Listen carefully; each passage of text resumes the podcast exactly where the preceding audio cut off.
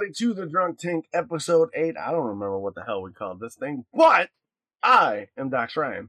That is the crazy drunk drunken Scotsman as I damn near choked to death. Chris, say hi, Chris. Hi, Chris. What's going on, buddy? Yeah, I'm not bad. How are you? I'm all right. How was your week? Week has actually been so busy. Like your Twitter was crazy. So fucking busy. I managed to get three jo- a three night jobs of delivering COVID samples. Oh, like nice. Two hundred miles away. So I was literally it was like eight p.m. I was picking up the COVID samples and driving three hours down south to deliver Wow. them to a research facility. Then I had to drive back, so it was like two in the morning before I was coming back, and I had to do that three nights.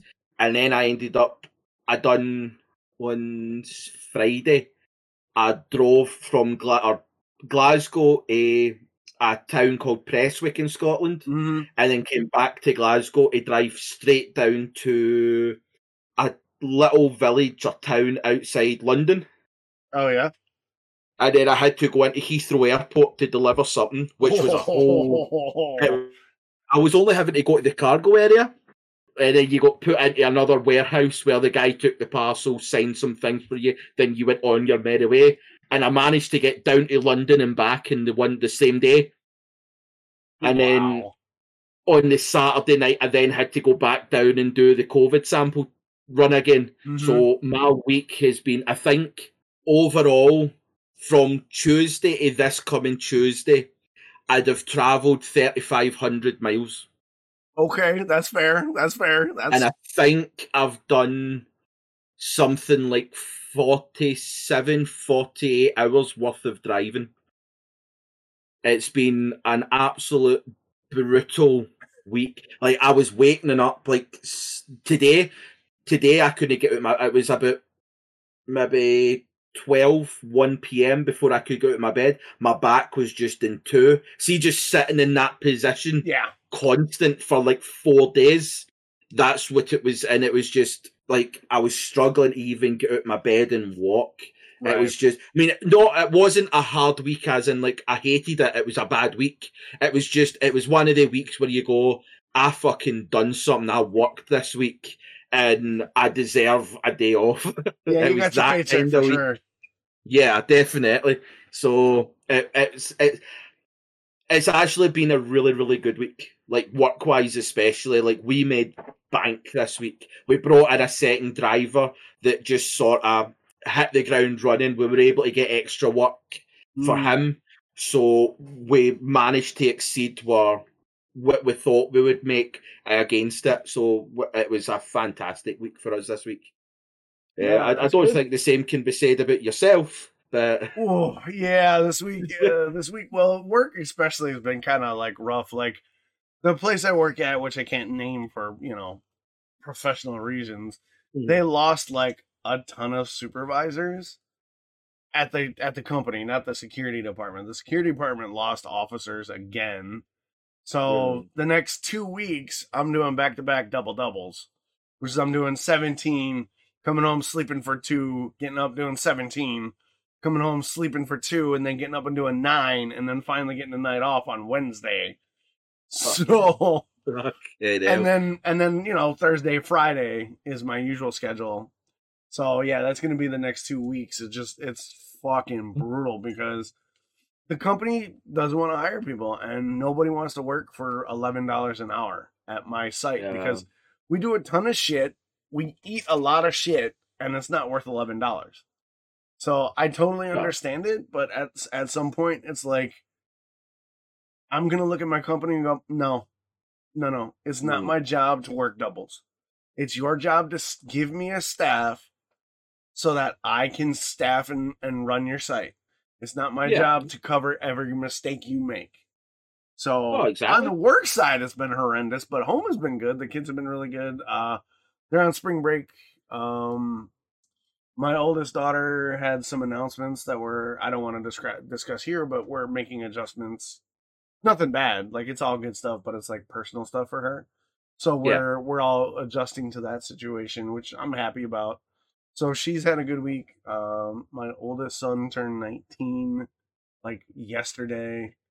He's gonna be coming down. He's gonna be coming down next week for a visit, and then we're gonna do family dinner, and then he's gonna go spend time with his biological mom, and then go back up, and then we're in like Right. the 75 day countdown to the move. So things are starting to fucking yeah, things are starting to pick up, and then my return to streaming was good. And the two streams that we did, we did about eleven hours, and we've had a total of like hundred people stop by, hundred, a That's hundred live views in two streams. So it's been good. Like I, I'll admit, I'm kind of struggling with like the the uh the personally made responsibility of the new rig. I'm like, all right, let's go. Yeah. you got the new rig. Let's go. Make it worth their Yeah. time. So I'm I'm adjusting to that, but like this week's gonna be rough because normally I stream Monday and Tuesday. I'm not gonna be able to stream Monday and Tuesday. I'm probably gonna have to take Wednesday, Thursday off to recover. So I'm probably Mm. gonna be streaming Friday, Saturday, Sunday, and then doing, and then after the double double week pans out, I'll probably go back to my usual schedule of Friday, Saturday, Sunday, Monday, Tuesday, Wednesday, Thursday off. Yeah. Well, the good thing is, is while you're at work tomorrow, I'll be online and you can come and enjoy the Yeah. the situation that's going to be tomorrow night. So Yeah, as long as as long as we're not slammed, I'm definitely gonna be there because I get a good Wi-Fi signal and I got unlimited data, so I'm definitely gonna Yeah. pop by. And Well, the good thing is, is I'll be a bit of a longer sort Mhm. of like tonight. I'm only going to go for a couple of hours, but tomorrow I'll extend that little bit for the, the the US people to maybe come along. Yeah, yeah, that's cool. So uh, yeah, I'm looking forward to this week. I was looking forward to the podcast today. I know we had to kind of like last minute rejigger shit, Yeah. but Yeah, it's worth it to kind of like move stuff around because we're doing really good and we're getting amazing feedback. So thank you to everybody who's who's given us Yeah. feedback and commented on Chris's YouTube and reached out to us on Twitter. We really appreciate it. Um, yeah, it's, it's been amazing. you and I have made a discussion that next week we'll be going back live so that we uh, uh, speaking of which we'll be going back live we'll be having our first guest UKZ Monster he's a streamer over in England with you but Yeah. today I had three people actually message me and be like dog I've been waiting for the podcast to be live so we can talk about it so there is that people are people are antsy to get back to Yeah. the live show so I'm excited for that. There's a lot of lot of good shit on the horizon. I'm excited. You've been doing well. You you've been killing it. Your first stream was was live, dude. That was I love the hell out of that. That was that was lit. Yeah, I mean, don't get me wrong. I, I still didn't understand the numbers and that. Yeah. But apparently, it went good.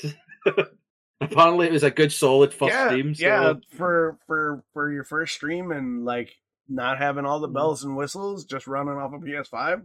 Your numbers were Yeah, great, no, man. exactly. Your numbers were great. especially when the fact that the the hype for it was literally two messages in two different discords. Yep. That was it. Yeah. So I was I was definitely happy with it. I've got to be doing it again tonight with a new Mhm. game, and I've got a couple. I've got my mate from here. Mm-hmm. He's said that he's setting an alarm to be able to be up for it because obviously it'll be like the back of midnight here, so Yeah. he'll be in his bed sleeping for work. Mm-hmm. So he's going to come along. I, it's, it's, it was actually it was really really fun. Was, it's still not going to be what I'm going to be doing. right, Like it's, it's still not a major interest. It's No. just more a just fun. let's just have a laugh with f- friends and watch a drunk Scottish guy get scared with a game. Like even my mum was uh, kind of thinking that because obviously. Uh, the way the house is, my mum's room is kind of like through the wall, yeah, and because I use headphones, she Mm-hmm. can't hear anything but me screaming. So it's just a constant like she'll it'll just be wee moments with me getting a jump scare, and she said that she was just killing herself constantly all night. So I've I've let her know about tonight and tomorrow, so she's that's great. ready and waiting for our, awesome. our, our- enjoyment. yeah, dude, that that was great. I was I was like, you were killing it, dude. You've got there's something, and and you were talking about it. There's something in, in the way that when you react, your accent makes it like really funny because a lot of people over here aren't used to hearing a Scottish guy go, "Ah, I shot myself," you know. It's like yeah. so I, I think the I think the I think the the nature of you being you and you just being naturally like reactive and and uh yeah. outbursty. I think I think it really works and you're just like you said you're not like it's not a professional thing for you. It's just bullshit. Hang out with your friends and be scared. Like Yeah, exactly. That's that's no. pretty much what it is to me. that's good, man. That was great. So yeah, I'm I'm excited. I'm not looking forward to work the next two weeks, but I'm looking forward to to streaming more and and really working on the podcast. We were talking off off screen about how we got some ideas for like branding and some logo Yeah. ideas that we're going to be working on. So I'm I'm looking forward to how the listeners and the viewers on the podcast go for that. So I think we're I think we're moving in the right direction, like as a Oh, sure, as a, as a sure. brand, and and you and I seem to get better each week. Our chemistry is just getting better and better. So I'm Yeah. really looking forward to that. But what are you drinking tonight, bud? Um, well, I'm drinking. I've I've went a little. When I say basic, I don't mean Budweiser basic. Right. Like it's still a thing, but I found this is while I was down south. It was one of the ones I picked up last week, Mhm. and is from a brewery called Skinner's Brewery down in uh, where is it? Truro. Okay. Um, but it's a brazen Cornish bitter called Betty Stogs, which is quite a nice little. Oh, nice It label. looks like a lively lady. yeah, Um, right. and that's what it says. It says in Cornish folklore, Betty Stogs was reputedly full bodied, golden hearted, and just a little fruity. So, and to be honest, it's actually, again, it just, it it has that kind of, it's just a craft beer Right. kind of thing. Craft's all right. But you can you can get the smell of the fruit and it's Like see that in a lot of beers when you go, you can get the, the hops and stuff. This one, as soon as you put it to your mouth, the, the smell of the fruit just Mhm. sort of lingers in the air, as if you like. The only way to describe it is, is as if your nose is being kissed by a hundred strawberries. wow. You are so fucking. I can't even. You're so. What's the word? Uh you what? What? Oh yeah. Well, descriptive, but I was trying to put an American spin on it. If you've ever watched Blazing Saddles, it's a movie made in the '60s and Uh, '70s by Mel Brooks, and the one henchman's like, "Gosh, Mister Lamarr, your mouth is prettier than a two dollar whore." that when you said that, I was like, that scene popped into my head. I mean, you, you don't know who Betty Stogs was, but yeah, no, it's it's just, it's got a nice fruity kind of Mhm. subtleness to it. Um, but it does it you, you can tell it as it's a bitter. It has got that bitter hits you at the Mm. back of the tongue kind of thing. Right, But it's not a. It isn't an off-putting. right, It, it's just that kind of. It just seems to hit you a different way, yeah, like from a normal kind of ale. right, Um, but no, it is. It's actually quite an enjoyable. It hits around the kind of like I got this for.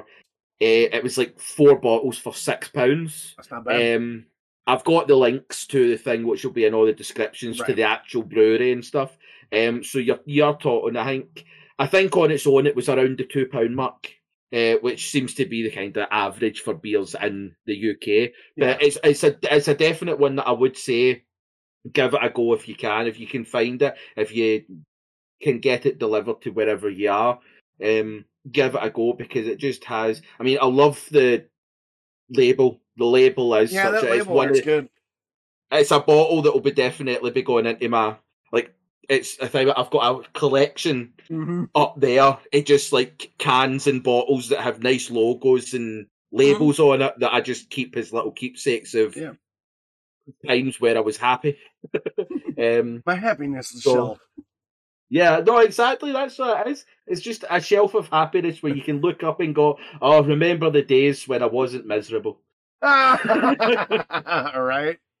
So it's, on it's, it's, it's a nice, it's a nice beer, and I would highly recommend. It's not the best one I've had, but I mean, you, I tweeted out about it. That's like, that's a new level of this Mhm. kind of beer. Is that I tweeted the actual brewery and said you've got a winner. So Did you do that today? I haven't been on Twitter much, so yeah, no, I, I tweeted it out maybe thirty minutes ago before we started recording Okay, because I'll- I'll have to- obviously we try it. So, yeah, I'll have to. Um, I'll have to retweet that after the show. But yeah, no, it's it's a nice, it's a nice beer. Nice. What about yourself? What are you drinking? Uh, I, I, I saw this because I was attracted to the label. It's called uh, Shiner's Strawberry Blonde from Poteet, Texas. Yeah, Strawberry blonde, so it's ginger. Yeah, but they didn't want to say ginger because nobody would drink it if it was a ginger. But uh, it's they they got this flowery spiel on the back about how it's like farm to table Poteet strawberries, and I'm like, come on, man. It's, I'm like, really? Could you get any more country in the way they wrote this? It's like it says strawberry blonde is backed by popular demand. Summer brewed with the best, the best of what Shiner, Texas has to offer strawberries from Poteet. I'm like, oh God. Can you be any more Texas? Wow. Could wow, you be wow. any more Texas? And That's, uh, that's that's something. I've been sipping on it. It's not bad. Like I like it. Yeah. I mean, it's like yours. It's got that. um It's got that strawberry scent in the beginning, and it's got uh, it's got the hops in the back, but it's not as Mhm. it's not as strong as I thought it was gonna be. It's very Right. like, it's not boring like Outboard was. God, I'm bagging on Outboard again. It's just your go-to thing. I date with the It's English, okay. you date with Outboard. It's a good Outboard's a good beer. It's boring as shit. But uh it's it's not boring and it's not like it, it doesn't it doesn't hit you with like strawberry or hops. It's just sort of Yeah. like it's sort of smooth and mellow throughout, which is nice. It's just a nice drinking like seasonal strawberry poteet Texas beer. Barbecues and strawberries. Let's go, son. Yeah. Yeah. Well, this one doesn't quite have that. I mean, this one it technically does say that it's uh, grapefruit, but Mhm. I definitely get a sort of a berry flavor as Right. opposed to a grapefruit. But yeah, I mean, I mean, it does say that you have to eat it or drink it with stews, hard cheeses, and meat packed pasties. Mm. So, speaking my language there. so it's definitely. I could see that. I could see having a stew. Like, do you know what uh, uh, would actually be quite nice is making a, a, a stew and using this as the sort of stock. Yeah. Yeah. Like, see, doing that kind of thing like that. I think that would be nice. Like a, a good like a steak nail pie. Yeah. Like, I think. Do you know what? I think I've got my dinner for next week sorted. I think that's what we've discovered that I'm having next week. yeah. Uh mine six pack about eight, nine bucks is where my price point usually is. I'm Yeah. I'm I'm one of those guys. I'm like, I'm not paying five dollars for no pack of beer. But I'll pay a tenner on that bitch. but yeah, it's good. I don't mind it. Like uh it's it's definitely a summer beer for sure. I mean, Yeah. even like I know like it won't show up on camera well, uh, but the labeling is like really cool. It's got a sort of that old English. well. It's got sort of that old English lettering vibe to it. Yeah. but Yeah, it's good. I like it. As always, as Chris and I say, if you're going to join us for a drink, make sure you are of age to do so in your region and do not drink and drive and please drink responsibly. That keeps the lawyers at bay. So other than Yes. that, man, it's good shit. So we're gonna bounce. a- We got a we got a big main topic today because, to be honest, I was struggling. I'm like, I got nothing, and then you were like, let's talk about this, and I'm like, yes.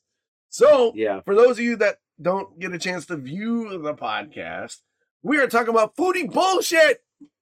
We're talking about food. We're talking about everything about food. We're talking about recipes and what we like to do, and we're going to talk about like our thoughts on like farming and hunting and shit like that. We're just going to have a big old food discussion, and then we'll wrap it up with the happy ending because there's some pretty cool articles this week for. I mean, we always have really cool articles for happy ending, but I'm.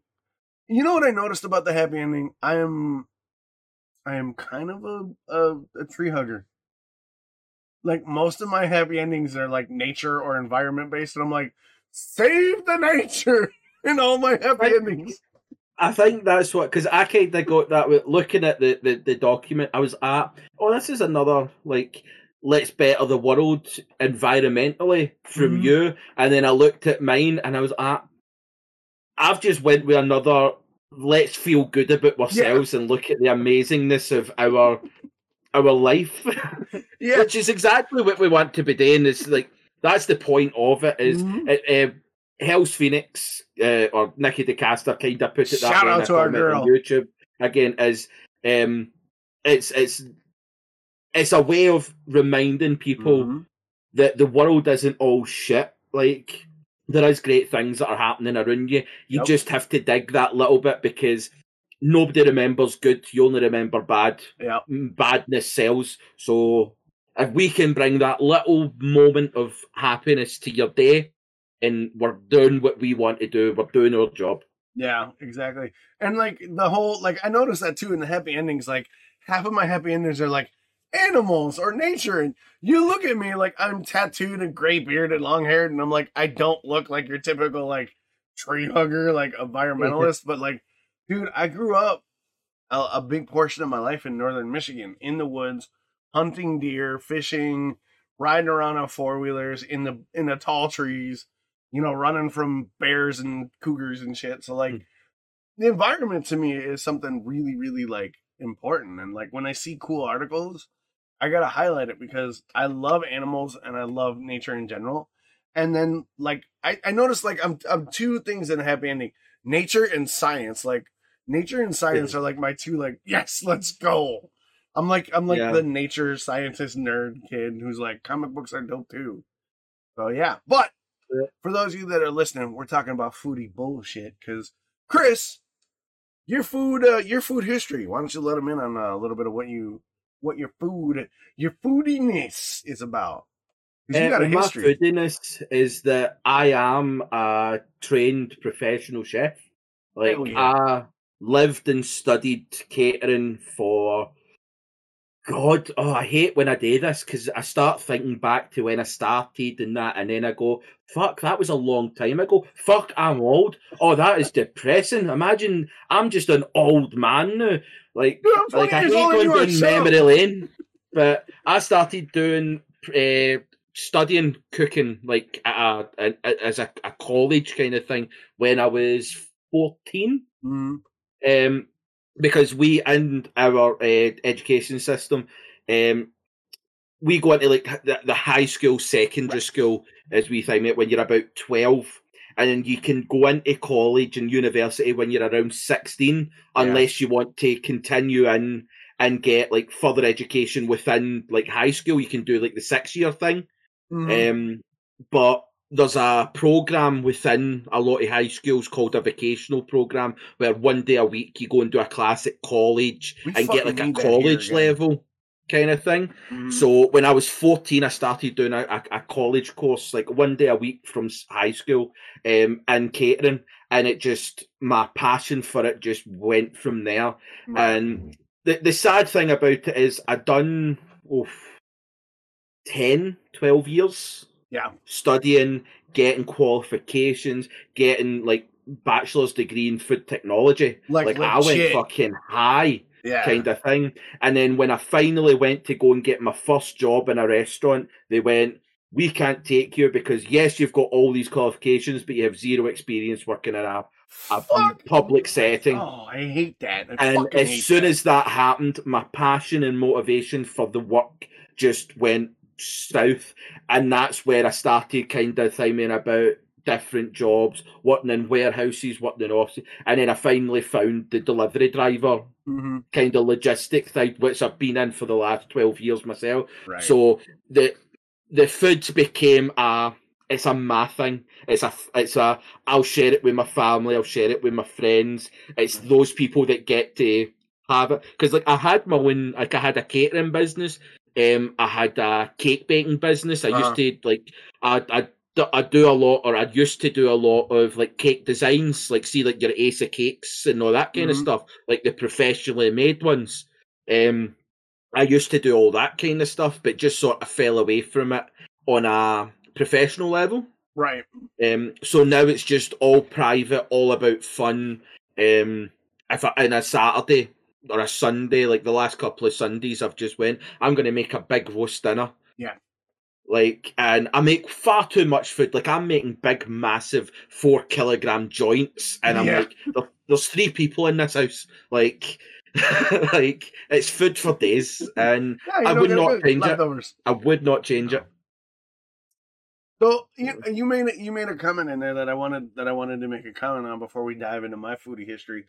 Doesn't it suck that you go through all that training, you have this passion, and someone goes, "You got the skills, but we can't use you because you ain't got no experience."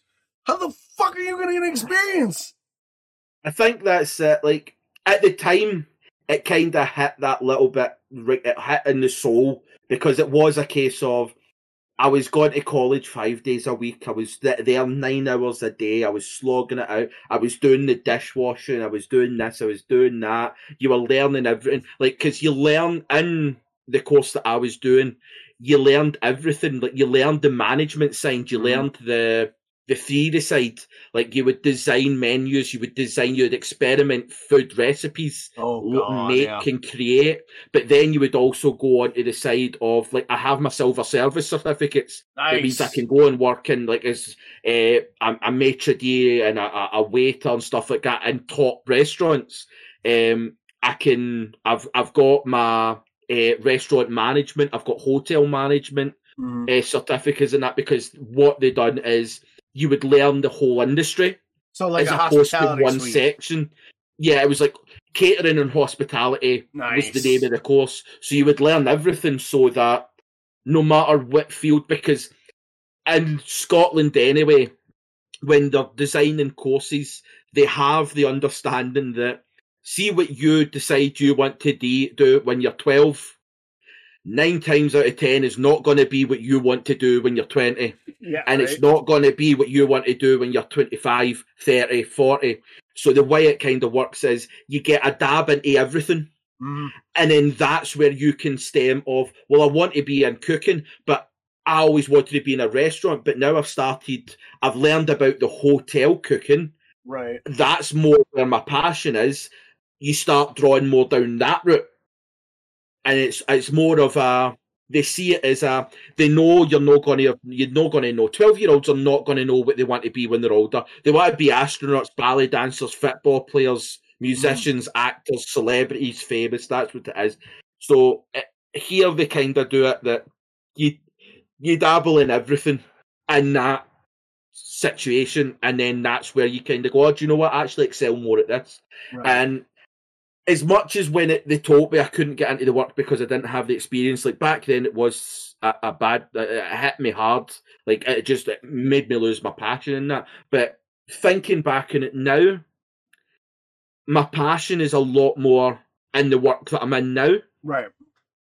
So in a weird way, it's like I don't have the regret of not staying or fighting to be in that line of work because I still get to enjoy it but in a, a non-pressure situation. Like I just get to enjoy cooking. I get to enjoy experimenting. I get to enjoy trying new things, seeing different things. Yeah. Just it's a it's a better experience for somebody that's passionate.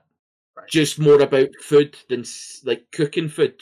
Like I get to make and create amazing things for like my family and friends. So right. I still get my passion in. I just get paid to do something else as well. yeah, that's fair. Um, mm, I I would I would say that I wish over here they had sort of that like you like you described like because we don't have that in like junior high and high school they don't they don't have like that hospitality suite or whatever. It's just like oh get your basic courses in, pass your tests, and then when you go to college, figure it out. It's like no no no no no no no no no Give, give yeah. me that. Uh, I I really wish I would have had what that that hospitality suite or that bundle of, of additional education yeah. because maybe I would have been able to find like this. Maybe like I'm I'm I'm really passionate about entertaining and streaming and telling stories. Like I didn't know fuck all of what I wanted to do in high school. I was like, ah, I don't know.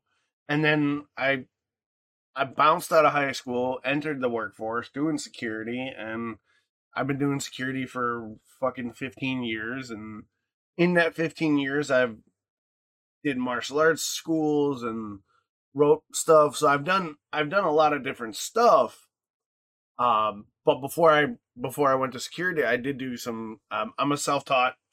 I'm a self taught chef. Uh, from my mom and my uncles, I would be in the kitchen and watching them cook yeah. and, and whatnot. And then when I got to be where you adult, learn real cooking, right? Let's be real. It's yeah. where you learn the real stuff. Yeah, the, the daily life cooking. Yeah, and then when uh when I got when I got kicked out of my house, I was like, "Fuck, I gotta feed myself." So I put that experience to the to the test. I bounced around. I lived with I lived with Hell's Phoenix and her husband uh, for a while, and we did a catering job for a political function where it was me and uh, on on Twitch. His name is Mr. Vaclum, but uh, his real name is Brian. He's like my best friend of all times. So Hell's Phoenix got this catering job for this political function, and she looked at me and Brian and she's like, "Okay, I'm gonna buy food. You two are gonna make it, and it's for 400 people." And I'm like, "What?" And Brian goes, What? And she goes, I love you both. Make it happen. And we went, Okay. And that's one of the funnest experiences I've ever had because, like, it was a totally vegan event. And the kitchen area where we're prepping all this food was off the side of this banquet hall. So Brian and I are just fucking whipping shit at each other and throwing knives around the kitchen, doing our best like Swedish chef impressions. And the food's coming out. And then after after that, I bounced around. I worked in a pizzeria for a while. I did fast food. And in that scenario, I, I didn't like doing it. I don't like cooking for a lot of people. I just like yeah. I like styling and showing off for the people upstairs. Like whenever we have Yeah. somebody come over to the house, Bernadette's like, "What are you gonna show off this time?" And I'm like, "I don't know. I haven't gone to the store yet." And I'll come back with shit. She's like, "What is that for?" I'm like, "I don't know yet, but I'm gonna put it together." And nine Yeah. times out of ten, it's phenomenal.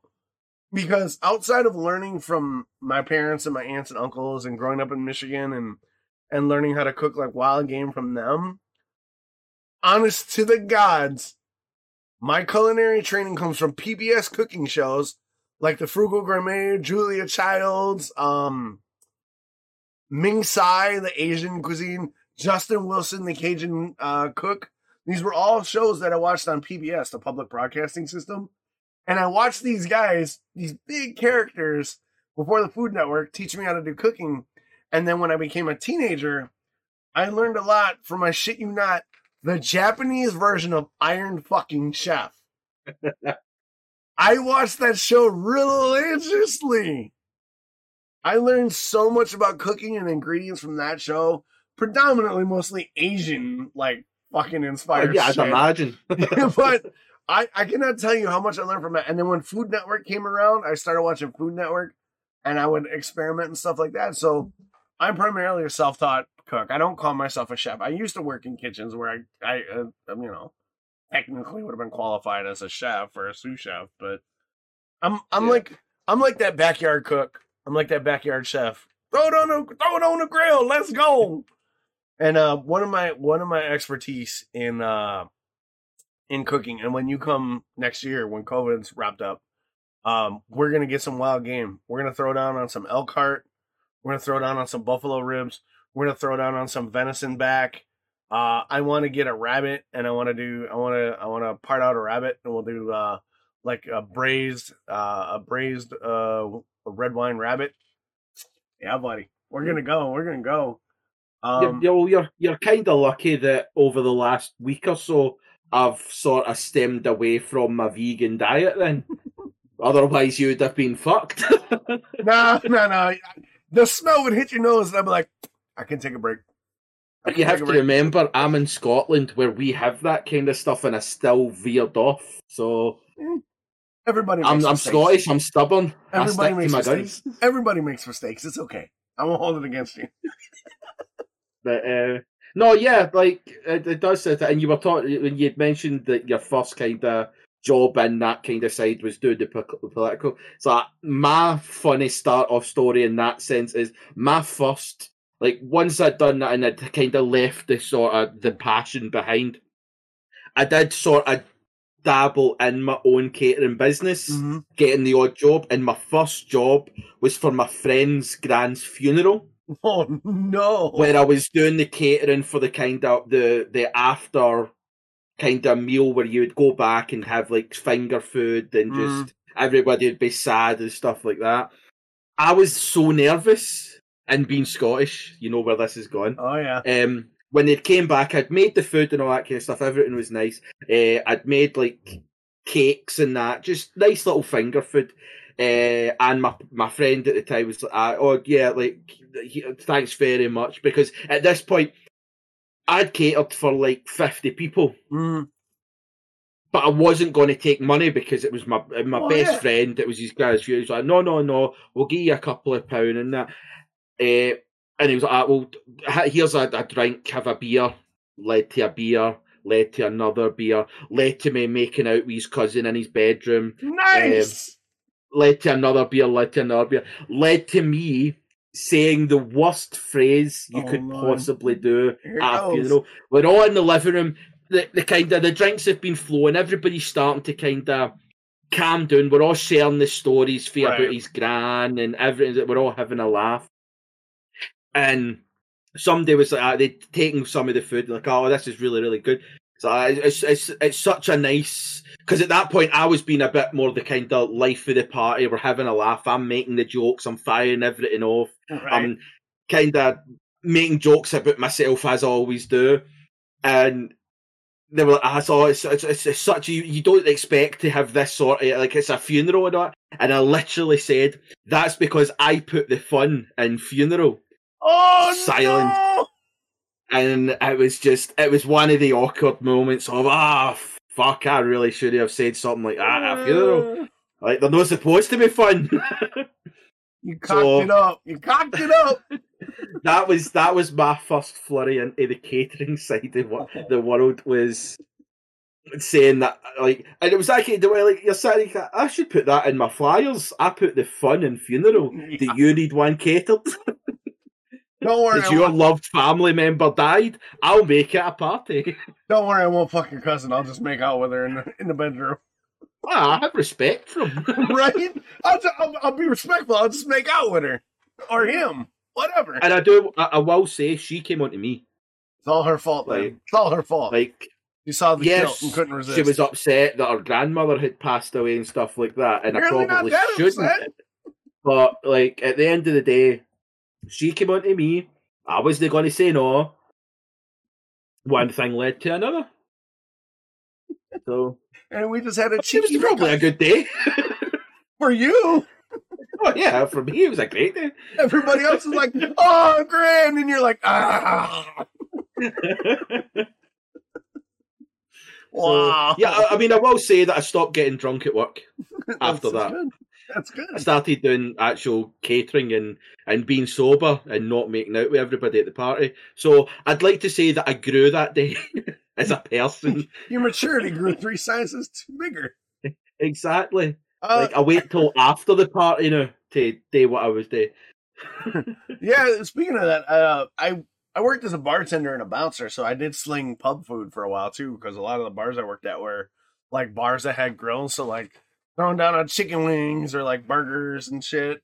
That that Yeah. was that's my jam. So like, but if you were to talk about specialties and, in like your your sort of cuisine, like where what's like you have an overall general skill set, but where's your like where's your bag? Like what's what's your bag when it comes to cooking? Well, when I was at college and, and stuff like that, I focused more on desserts, like see, Mhm. like pastry chef and that. Like, I'm going to have to say something that's going to make everybody laugh, mm-hmm. and people are going to go, "What did they say? Did they actually say that?" The title that I have is that I'm a master baker. Now I'm taking a drink, Dick. I am a baker of the master variety. I So- have mastered the art of baking. So so you know how to cream that sugar. Yeah, I know how to cream the pastry quite well. So sometimes I can master bake in my, my my sleep. Sometimes I'll just master bake on a Wednesday if I'm feeling that little bit. I want to have a wee sneaky little dessert. I, sometimes I'll be wake up in the middle of the night and go. I could go for a good master baking right now. Just don't glaze the donuts. You'll be all right. But the original glazed donuts are the best. Like you don't become a proper master baker if you're not glazing those donuts. somehow Like, how can you call yourself a professional master baker if if those donuts are not glazed? at some point we need to put the Pornhub music in the background. So so you are the master baker. That's your bag, huh? yes, that's my. Ba- I mean, in a a savoury style, uh, through college, I focused more on Italian cuisine, like Okay. pastas and stuff like that. Um, where my first sort of kitchen job, I worked at a Chinese restaurant, Nice. so I learned the kind the Chinese cuisine, Hong Okay. Kong cuisine. So There's that's more of- where my bag is. Is There- those three, but the desserts in Italian, I would say, like I make, I make a mean fucking carbonara, like Ooh. get carbonara. None of your shitty stuff like, oh, let's put this in and this in. No, you don't need that in carbonara. You need five ingredients. That's it. Really? And What, you what make are they? What are they? What are they? Well, I can't remember them really, Oh. but it's like you you want your pasta, your parmesan, your eggs. Okay, go go because I, I I have a I have a I have a counter to the parmesan, but go on. What's no? What's your your counter here, parmesan? The I've been watching. I, I binge a lot of YouTube in my off time, and I've been watching this guy. you've lost it there. No, You no, no, no, no. quiet. Listen, listen, listen, listen. No, no. There's this guy. There's this channel called Vincenzo's Plate. He's a- Yes. he's a, you you know it.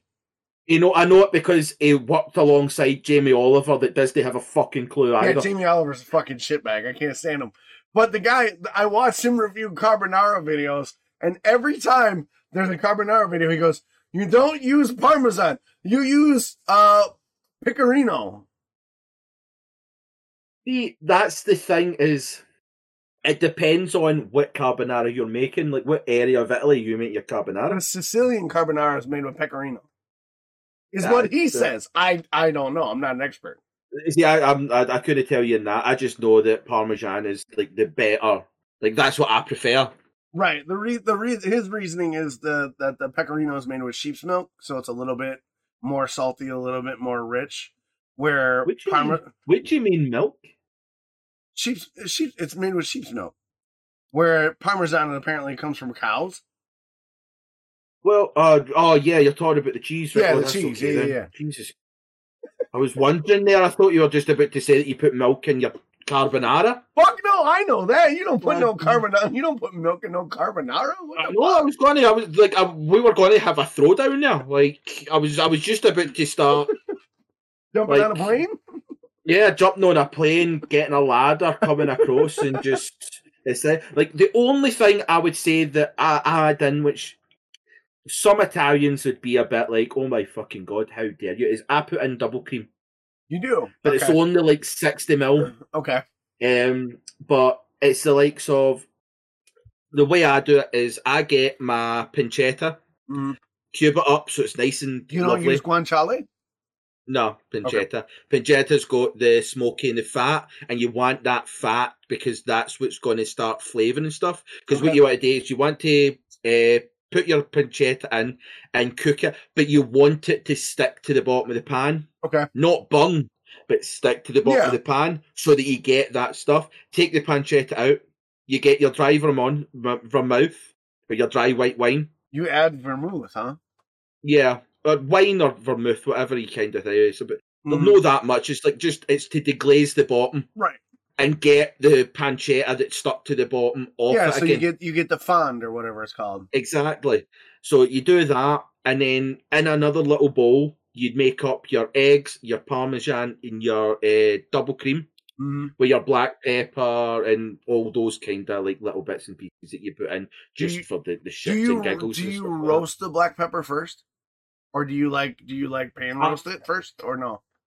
No, I just get it. You can get pan roasted black pepper or pan roasted crackback pepper here as a just a, a thing you can pick up for the supermarket. It's already been done. Okay. Um, so I pick up that. I sometimes go with nutmeg if they have it in stock. If Okay. not, I don't blame it. It's just it's one of those ones that's not necessarily Italian, but it gives that nice little nuttiness Yeah, it gives you a little your, your, your thing. and then you make your your pasta. But this is where I I think it is. I make a shit ton of pasta. I make like five hundred grams of pasta. Yeah, that's, boil that's it in what a pot. Take your half cup of pasta water out, drain it, fire it in. Put your mixture in with your carbonara, not on the heat. Don't put heat Yeah, because no, you'll just God, all your no. eggs. Yeah. Mix it up. Little bit of your pasta water again to coat it. Don't serve it No? grab four forks, put them in the pan, put it on the middle of the table, and you just fucking family time that shit. No clean up. It's one pot and a bowl you've used. That's it. Nice, nice, and nice. that's it. I mean, it's it's more it, like I say family time. It's more lovers carbonara because it's supposed to be for two people. You eat it out, you do lady in the tramp that shit kind of thing. you lady in a transition. I got you. I feel you. Yeah, it's I, Like just That's a in recipe I've bed, in the middle of ye's just nice. Heat for the pot, heat from the room. Keep that fire burning. Pot I- goes to the side, heat keeps on coming. I got you. I feel you. I feel you on that. So that's the point of cooking and Italian cooking is that you share it with the people you love or that one special person that you love that one night. isn't that one night? isn't that all food though? Isn't that the goal of all food? In my opinion, like just to share. it Oh, with the ones you love? definitely.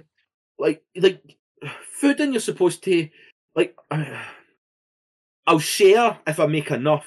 Like, I'm no somebody that oh, I've made this for myself. Why don't you have some of it? No, fuck off. That's my food. You want this? Make it your fucking self. Right. If I've made you some, I've made you extra. Right. But I ain't about sharing my shit.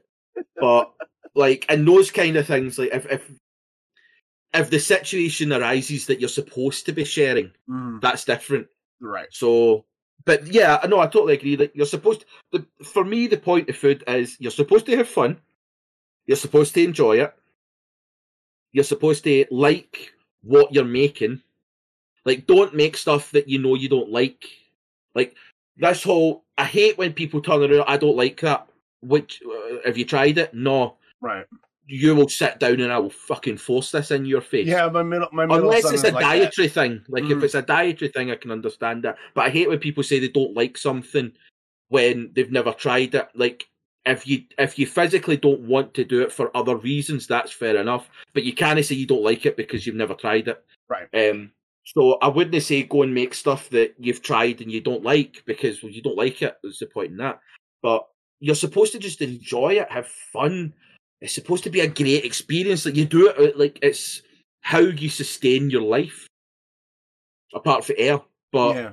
like let's have fun with it. Just experiment that wee bit. Push the boat out. Make five hundred grams of pasta for two people. Yeah, that, that's a that's that's a great point that you bring up. That food should be fun, and a Mhm. lot of times, and uh, to not take a downturn in the conversation, but a lot of times, especially like when you're in a lower income bracket, you don't have the luxury of having fun with your food. Like you you eat to survive.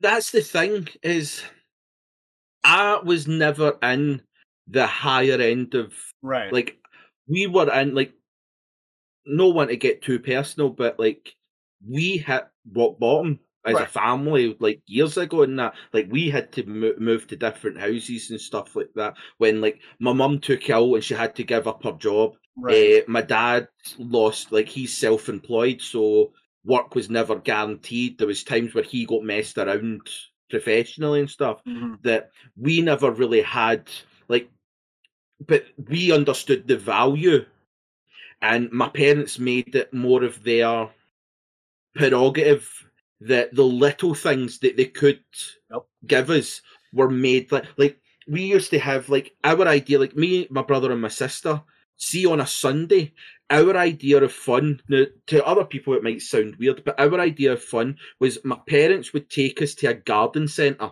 Mhm. and we would run around the garden centre trying to make sure that my parents couldn't see us. We were hiding from them Mhm. as if we were in the jungle. Yeah. That was our way of family time, Mhm. was going to a shop because my parents couldn't afford to take us to theme parks. They couldn't afford us to take us here, there, that cost money. So our family time was made of spending time with the family. Yeah.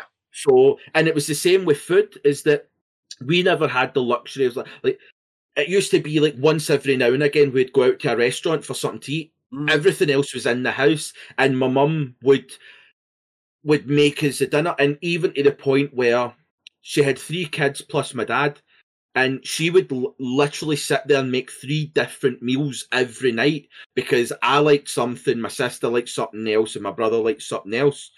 Three meals a day. And that was where I kind of got into the cooking side was watching my mum cook Mhm. because my mum wasn't uh like even when my mum worked full time and my dad worked full time, my mum still found the time to make home cooked meals. Like she would make that big pot of soup that done us three days. She would make the stew. She would make the stovies. She would make the mince and tatties.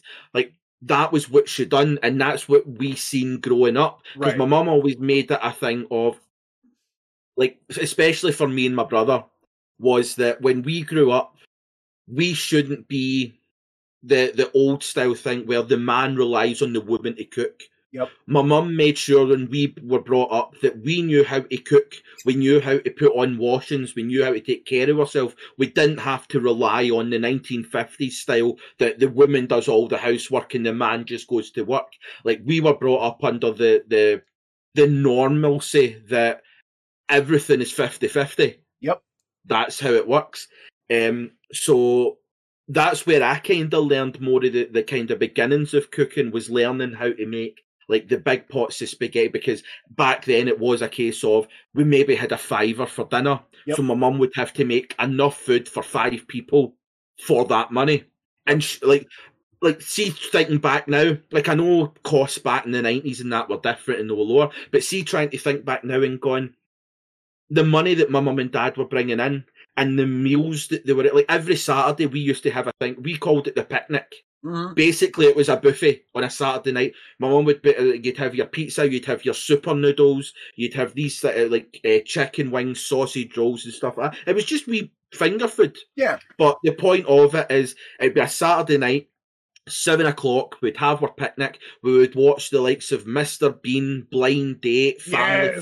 Fortunes, the the game shows, and that was your Saturday night. And like it was funny because those nights got so our friends started asking if they could come to dinner at our house to have the picnic and watch the TV thing. And it was the same on a Sunday night. A Sunday night, there used to be like uh see like the ice cream trucks. Mhm.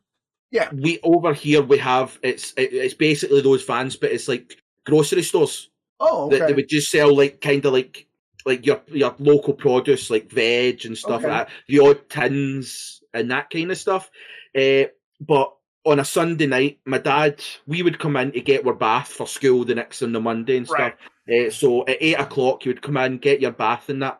Nine o'clock, my dad would go down to the street where the van would come and he would buy a chocolate fudge cake Nice. and the five years would sit up with the chocolate fudge cake watching Mr. Bean and that and then go to our bed.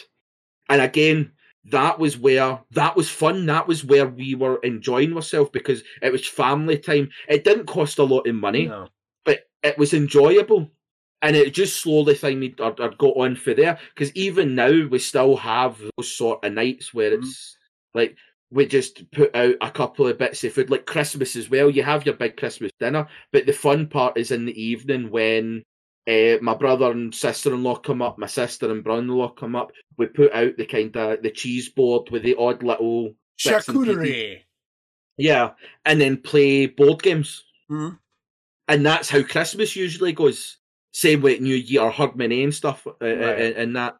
Uh, so, as much as I can understand that in some instances, like money and poverty does play a major role in that side, but in growing up in sort of that situation, like we weren't poor, we weren't like Right. You weren't like, destitute. but- yeah, like it wasn't like we were homeless and stuff. Right. Like we were like bills and all were still, but it was just we were at the lower, like we were were working tight. class. Yeah, so it was like my parents made the best of every situation, and that went on to us because I like even though we didn't have everything, we always got what we asked for. It might have not been right then, Mhm. if we asked for a toy, it was always uh, maybe later. When Christmas came around, that toy was there. Right. They might have not like my like that was the other thing that we always wondered is how my mum and dad were able to get the Christmases that we had. Like with the fact that my mum was ill and couldn't work, so it was my dad's wage that was coming in. He was able to pay all the bills of the house, plus get a Christmas for three children Yeah. and like even to this day, like as much as we were in like the lower levels of the kind of food chain of poverty and riches and that, my childhood was absolutely fantastic. I would never change the childhood that I had, even though we, I couldn't get every new console, I couldn't get every new PlayStation game that came out, I couldn't get every new football shirt. What I did get was lessons in how to live, lessons in how family and friends are important, and lessons on the value of the sentimental things, like the little things that people forget add to your life because mm. it's those little things that make life what it is. It's like you never ever see me posted up about anything else, but if I get a really great view at work, I post that up in Twitter right. because it's just it's a stunning thing for me to be sitting there going, I get to see this. Yeah. And I want to share it. Like that's like such a small aspect of life here. Because it's all around but it's a small thing that to me is just like it's a great part of my life mm-hmm. because I would be lost without that. Like if I was living in like a city where like London where you never got that, I would struggle because I don't want that. I want to see that, and it's the same way. Like uh, the other day, I had like, or not even today. My nephew, he's almost two, and we we literally spend whenever he comes up 20 minutes and he'll run from the couch to the living room door and bang the door and then I'll run after him and he'll like running past me and I'll run and bang the door and he'll bang the couch and then we'll run past each other and bang them again then we'll run past each other and he'll just for 15 20 minutes back and forth we'll do that and then another one is that he'll run up to me and I'll lift him up he'll I'll take him to the light switch. He'll turn the light on. I put him down. He runs across the room, stamps his feet, runs back to get picked up, to turn the light off, to go back down, run the room, stamp his feet, come back. And we'll sit there for 30 minutes. And it's like, I would never change that. Like, to everybody else, that's just like, what the fuck? But it's those little moments that make me go, I am so fucking happy where I am in my life mm. that I know you might not have the money for, but it's like a child doesn't need the PlayStation right. every week. The child no. doesn't need like the child wants you to run around a house for half an hour.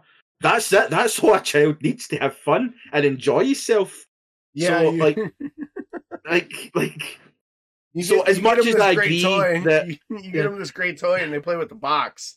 Exactly, that's how it is, and like as as I, I agree with the, the fact that money can play a major role in that aspect of mm. life, but at the same time, if your priority is that you need to have that amount of money, there's something that you're doing wrong.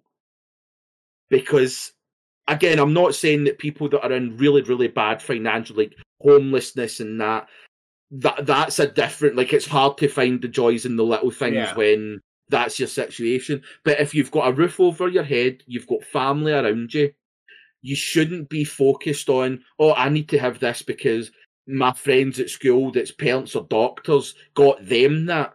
Who gives a flying fuck what Jesse and Sarah have got at school right. because their parents are divorced and they're trying to fight fight at each other to make sure their daughter loves them more? that's a different situation. My situation is that I love my family. I love the time I spend with my family. Who the fuck cares the anything else? If everybody else turns around and goes, but you've got holes in your jeans, and they cover the important parts, I don't give a fuck. yeah, like, and and you you mentioned that uh when I didn't mean to cut you off, but you you made a great point. I wanna I wanna bring it up because um in your upbringing you one of the major focuses in, in your little ramble there was how much the food was there the the the, yeah. the tatties and and the soup and stuff and growing up like that i i grew up at times we were well off but at times mm. we were homeless like my mom was a bartender for 28 years like we lived off her wage and sometimes when she had a good relationship we had more and then sometimes when we didn't it was just us and one of the things I was was getting at when you have to eat to survive is a lot of times people who aren't taught like how to cook and how to like Mhm. and, and kids who aren't taught how to cook or aren't aren't involved in the the the feeding of the family so to speak they they don't understand what what food is or or the emotional connection to making your food for somebody and the joy that Yeah. that person like my mom would take at some point she'd have like $25 she'd have like the equivalent of like 25 bucks. And she would get like a gallon of milk a loaf of bread stick of butter a, a thing of spam and some noodles and maybe some ketchup and she would be able to whip up fucking amazing shit. It was garbage food Yeah. but the way she the way she spun it or how she like would have a random ass spice from whatever closet chuck it in there like wham! And you'd eat it and you'd be like i know this is trash food like it's garbage but like there's something that she would do and it's it's the fact that she, and this is going to sound cliche and i don't mean to sound a cliche but she was preparing food for her family so there was something to it and Yeah. my mom i'm the oldest of all my siblings and i've got several of them uh, a couple of which i'm have passed away a couple of which i don't deal with due to personal reasons but like out of all of our siblings me my youngest brother and my youngest sister are the only ones that learned how to cook with my mom my brothers on my dad's side all know how to cook. They like my my my brother who passed away, Cody, who I never met, was apparently he was like Chef City. That dude was like wow, like sushi chef, you name it. And my brother Yeah. Rusty can throw down and cook real well too. So like cooking has been a through line in my family for like generations. Like my aunts know how to cook, my uncles know how to cook, and my mom too made sure that the boys knew how to carry their own weight. Like I know how to wash laundry. Bernadette doesn't let me do the laundry because she's obsessed about how it needs to get done. But I know how to do, I know how to do the laundry. I know how to cook. Um, the only weakness that I have in like just the like the household chore dynamic is I can't detail clean. Like I'm not Right. good at like getting all like the nicks and cran. Like if I just I like wipe everything down and sweep everything and I prepare all the meals, that's good. Bernadette will go, you missed that, that, and I'm like, I don't do the detail work. I'm not. That's a weakness. But Yeah. Like you didn't move in all the furniture in this living room and hoover under the couches and the No, the wall no. units and stuff. Uh, like, how dare you, sir? How dare you? I'm not good at that. I'm not good at that. But in particular, when it comes to cooking, you talk about how carbonara is like your your signature, right? That's like your jam. yeah, For for me, I gotta say, when it comes to like my bag for cooking is meat. Like any type of meat, like I can style on it, like barbecue, grill, roast it, broil it, braise it. Like it doesn't matter what it is. Like I'm just Mhm. like in my house, B and I cook together, and I prepare like the mains and the proteins, and then B will do like all the side development because she's really good at that. She can do all that stuff, and she's like a baker herself. She like bakes. I sent you the photos of the cake she decorated. Oh yeah, definitely. she's like, fucking phenomenal at that. But yeah, yeah, she can't. She. It's not that she can't. She just doesn't like cooking. Cooking because Right. cooking in a lot of ways is feel, where baking is Right. science. And and Bernadette can't. She do, or can't or she doesn't have the feel for like this needs a little of that or or like you can grab some salt and chuck it in or it needs some paprika or whatever. Yeah, So, but like my bag is just like proteins, like big proteins, like big proteins, cutting them down, like making up steaks and seasoning them up and and really cooking them different ways and presenting them in different ways. That's like my thing. The weak spot, and I'm going to ask you the weak spot in your cooking game. The weak spot in my cooking game, and I know it's a secret shame of mine. I cannot do a sauce or a gravy to save my fucking life, dude. I can't. Sauces and gravies, I'm the weakest at. But I try. What, what what part of it is it it's weak? Is it just the execution of it, or is it trying to get the flavors right? I can't get it. I can't get a sauce or a gravy to come together. I can't get it to form that consistency of a sauce or a gravy. So, like, if I go to make a gravy, it comes out like just watery. I can't get it. I can't get the the roux right to thicken it the way I want. I can never dial in the right amount of thickening for a sauce or a gravy. And do you make come... the roux first, or do you make the like the stock first, and then add like the butter and the flavor to? I add. The... I I make I make the roux in advance, and then I add it to whatever stock is in the pot. Right. Well, what you do is the other way. Not the like make your roux 1st uh-huh. and then add the stock to the roux. Okay. In parts, because uh, the roux, see the like when you do it, it's, the roux is basically butter and flour. Right. So out, you, you, melt your butter. Don't let your butter gold. Mm-mm. Don't brown your your butter. Just get it so it's nice and and and melted. and then you add in. So it's like 50 grams of butter, 100 grams of flour. Okay. And you you cook it down and then let it fry. Okay. Like not not like burn or anything like that, but cook it until the flour taste is away or the smell, the flavor's away. Yeah. Like just keep on do. going, keep on going, keep on going, and then let it sit as it fries and bubbles away for a while. And it'll spread out, then you'll mix it and it'll stiffen up, then it'll spread out and it'll stiffen up.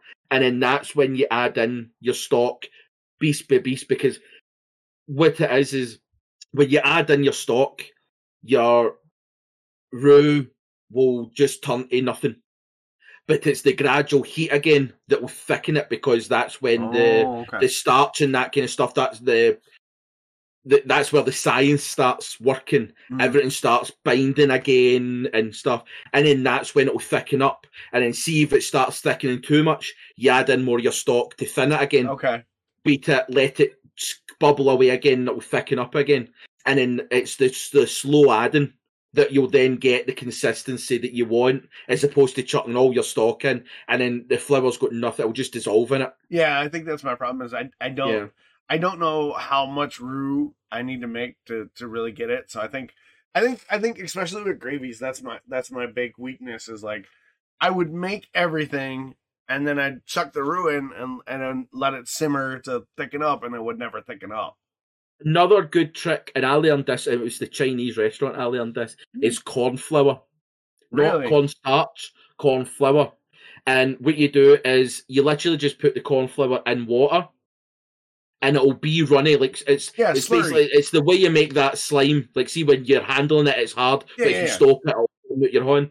That's what the Chinese do. See when they're making up like the uh, if you're getting like a chicken and mushroom with an oyster sauce. Okay. It's just a stock that they made up, and then they add in the corn flour and water, and that thickens. Okay. And it doesn't have the the, the kind of pungent flour flavour, because it's just that you're adding like a, a, a teaspoon of the flour water mixture, and that will thicken it. It's another kind of like if you make a roux, then you add in your stock and it thins it, and it doesn't re-thicken adding more flour is then just going to alter the taste of your stock because the, you're never going to be able to cook that flour taste out now. Right. Because you to, it's like when you're cooking with alcohol, you need to burn off the alcohol yes. and cook it out. But if you put it in, like that's why if you're using like a wine, you deglaze your pan with the wine yep. because yeah. you cook out the alcohol. If you don't do that, the alcohol doesn't get cooked out that okay. quick. So you'll leave it in, and that's the same with flour. So if that's the case, instead of adding flour to try and thicken it, you add the corn flour and water to thicken it. Okay. And then it means that you'll not get that flour taste, but it will gradually.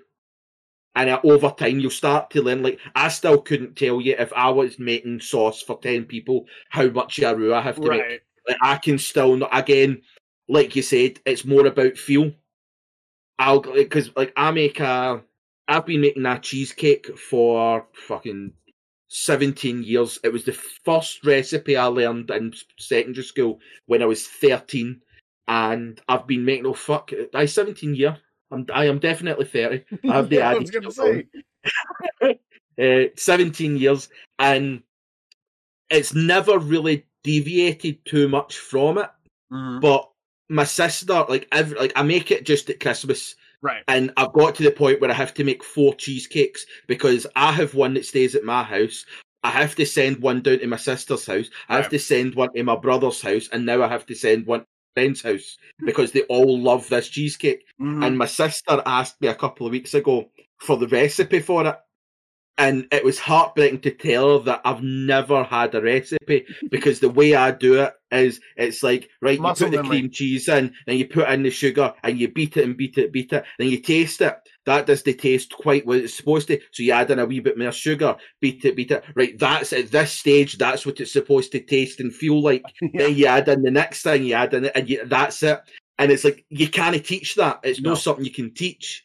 It's just a case of so I was like, ah, well, what I'll have to do is you'll have to come up and I'll make it, and at each each stage, I'll get you to taste how it should taste like, and then you'll just have to remember. like Yeah. that's it. Yeah, That's you'll just have how to- it is. You'll have to feel You it just need to remember how I make this for seventeen years. Yeah, but, like that's just it. And cooking is it's just people will say that they know, but there really is not a science to it. It's just like case, and especially when like you have people who turn around and go like, "Oh, you've not put enough salt in that. You've not put enough." It's like, no, I've not put enough salt in it for you. yeah. That's There's why plenty of salt in it for me. That's why the phrase yeah. to, to taste is is such a big thing. Exactly. like but- you need to taste everything. Yeah, like when it comes to sauces and gravies, like I can I can doctor up a sauce all day long. like like I'll go get a really high quality sauce from like the store, and once I get it in the pan, I can be like, all right, what do I need to to punch it up? Yeah. But I can't I can't make one from scratch. But if you give me like a really good like base, I can Yeah. style on that, and you'll be like, oh, was it homemade? I'll be like, mm-hmm. I mean, technically, you made it in your home. Like, yeah, you went and bought it from a store, but you cooked it at yeah, home. I, I, I made I made it I made it my own. But Mm-hmm. um, what what's your if you were to be completely critique yourself? Where's your weak point in in cooking or baking? Because mine is sauces and gravies. I can't make them worth a shit. See, I think what the problem with me is is see because I was professionally taught, Uh huh. it was kind of drilled in like the basics of like many things were drilled in. Right. So so long as you kind of go from that basic, you can deviate and experiment and kind of gradually build up. Mm. So there's nothing that really comes to my head. Like I'm not saying that I'm amazing at cooking everything. Right. Like there will be stuff that I just don't cook well, but it's things that I maybe not cook enough to know personally that's not really like do you know one thing that I've always wanted to make and every time I've tried to make it is, is see good fried chicken like see like gravy Mm. style with the flour and the spices like i can never get it to brown properly Right. mine's always seems i don't know if it's because like i'm either putting it in too cold of a, an oil like Mm. it's just not hot enough or the i'm not basting it right and stuff but whenever you watch things it's like they just like they take their chicken and it's just a dusting in the the like the seasoned flour and then Uh-huh. they fry it and it turns out like kfc but whenever I do it, it either starts falling off the chicken or it doesn't brown or it just doesn't have that flavour that you want. So it's like that seems to be something like I mean I can make the I've got a really nice recipe and funnily enough it's gonna sound crazy. I've got a, a, a southern wing recipe that I learned from the YouTube channel Angry Grandpa. Oh no. He made a trailer park chicken wing uh, where they put seasoning and all that kind of stuff. And I tell you, out a word of the lie, best fucking chicken wings I've ever tasted. Mhm. Right, that guy knew how to. I mean, don't get me wrong. When you're watching his cooking show and there's cockroaches walking about his trailer, oh, it was a, it was a bit like I wouldn't, I wouldn't eat what he's made, but I'll use his recipe. it was like that kind of thing. But it's the the the Oh. kind of the southern fried chicken. I just can never get that it to stick or just and then you start going, oh, do I have to do the whole put it in egg, then put it in flour, and then that'll do. But that just needs you a different kind of chicken or a different batter kind of thing. Well, so there's there's two keys to making like a, a real good southern fried chicken. And in order to do it right, you have to brine the chicken first. That's a Yeah. huge mistake. People don't you have to brine the chicken in buttermilk. You gotta leave it sit overnight Yeah. in buttermilk, pat it dry. Then what Mm-hmm. you're gonna do is you're gonna flour it.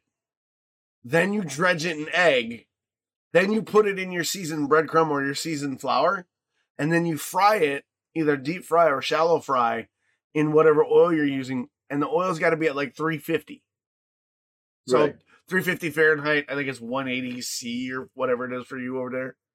Uh, can't. I, I'm not. Uh, I can't do that conversion, but I'll figure it. You Yeah, have Google. You yeah yeah I have Google.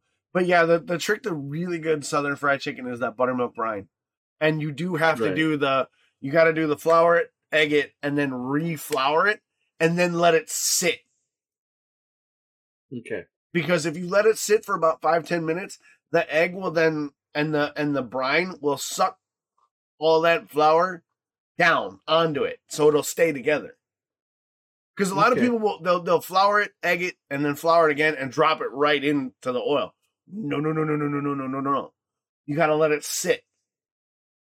I think that's probably where I've been going because I think I'm more of a kind of dib dash drop. Yep, and that's why it falls apart. You got to let it sit. You Right. gotta let it. You gotta let it sit for like five minutes. You once you let it sit, once you let it sit, that that egg and the the buttermilk brine will absorb some of that flour and kind of form like a a, a, a coating on it. That's what I How learned. long would you normally like marinate, say, in the buttermilk? Like, overnight. how long would you? It's just Overnight. overnight, right? minimum minimum two hours. Overnight is best Right. Okay. because the acid in the buttermilk is going to break down some of those chicken proteins and then get absorbed and flavor it. So you get this really rich kind of tanginess to the chicken. And then when you get you get regular flour, then you take your egg wash, a lightly beaten egg, and then you season either the breadcrumb or the flour on the second dip. So you got you got three bowls. You got the unseasoned flour, you got the egg, and then you got the seasoned flour and the breadcrumb. Roll it in there, set it on a tray, let it sit for five minutes, then fry it off. Right. Okay. That Is there any specific oil you would suggest? I know you said that it's whatever you want to use, but it like, would you say the likes of like a canola oil, an mm. olive oil, mean, vegetable oil? you you could do a canola oil, but canola oil is so basic, bitch. Like I like to use, I I like to shallow fry my chicken in, in an avocado oil Right. Okay. because not only are you gonna get the neutral flavor of like the avocado oil won't won't add to the chicken at all. It won't it won't change the flavor, but you'll get okay. all the omega three fatty acids and all the all the good lipids from the avocado oil into the chicken. So you're actually making healthy fried chicken. Fair enough. and and, enough. and barring barring avocado oil, any like if you can get a good like clean peanut oil, that's a that's a real popular one to do fried chicken in. But if you got peanut allergies, you know, I'll do that. But like I don't like canola oil. Canola oil is bullshit. I can't stand it. A good vegetable oil is really good too. Canola oil isn't really a thing here. Like olive oil, vegetable oil, sunflower oil, Sunflower and rapeseed oil. Grapeseed That's really like they're like the the main ones that you get here. So I'll Yeah. have a, I'll have a look in kind of like we've got some specialty stores that have a larger variety. So I'll go and have a look in those stores and see if I can get like say peanut or avocado. Yeah, avocado oil is great. We use it here at the house all the time. It's so good. Like Mm. it, it, I, it I use coconut oil a lot. Like I, I like You can do that. oil, you can do that. But could try it's to very expensive to Mhm. be deep frying stuff. Yeah, I, in. w- I would like if if you were gonna like if you were gonna like pan sear it, you could do a coconut oil pan sear chicken. Like just put a little coconut oil and then sear it off in the in like that. But if you're doing like fried chicken, yeah, I'd definitely say like a good avocado. yeah, I'd like to. veg. If I was going to do it, I want to do it the right way. Like I want to have it Mhm. where, like, see that kind of way. I wonder if this is going to go up fire because of the bubbling. That's the level I want. Is the Yeah. real when you see, like, again, like you were saying earlier, you, you kind of learned from like the PBS cooking shows Mhm. and Boy. Food Networks. That was the way I went. I kind of went through like you get Food Network here with like your Triple D and Yeah. Man versus Food and all, but we have a channel called Good Food, which is like BBC run, right. and that is it's like your Jamie Olivers, your Gordon Ramsays, Gino D'Acampos. Jamie Oliver, Like can you that- dick? Yeah, it can, it can. He ruined every fucking. Pe- he tried to like his next one is trying to get rid of Irn-Bru, and it's like, mate, you are starting a fucking war that you are not going to win or finish. Like you will end up six feet under if you dare try and take Irn-Bru. Like I've of never what the. Scottish drink and eat, the Irn-Bru is the healthiest fucking thing. Maybe be- attacking something else like the deep fried Mars bars and fucking batter. Let's do that rather than the Irn-Bru. I gotta get my hands on some Irn-Bru. I've heard, like, I watched a podcast years ago where one of the hosts drank it and he just lost his mind. I'm like, I gotta get me some of that. See, the funniest thing about it is I've watched people like taste Scottish stuff, and it's always Irn-Bru, and so many people talk about how it has a a bubble gum flavour. Uh huh. And- oh, Every Scottish What? person will turn around and go, "What the fuck are you talking about? Bubble gum?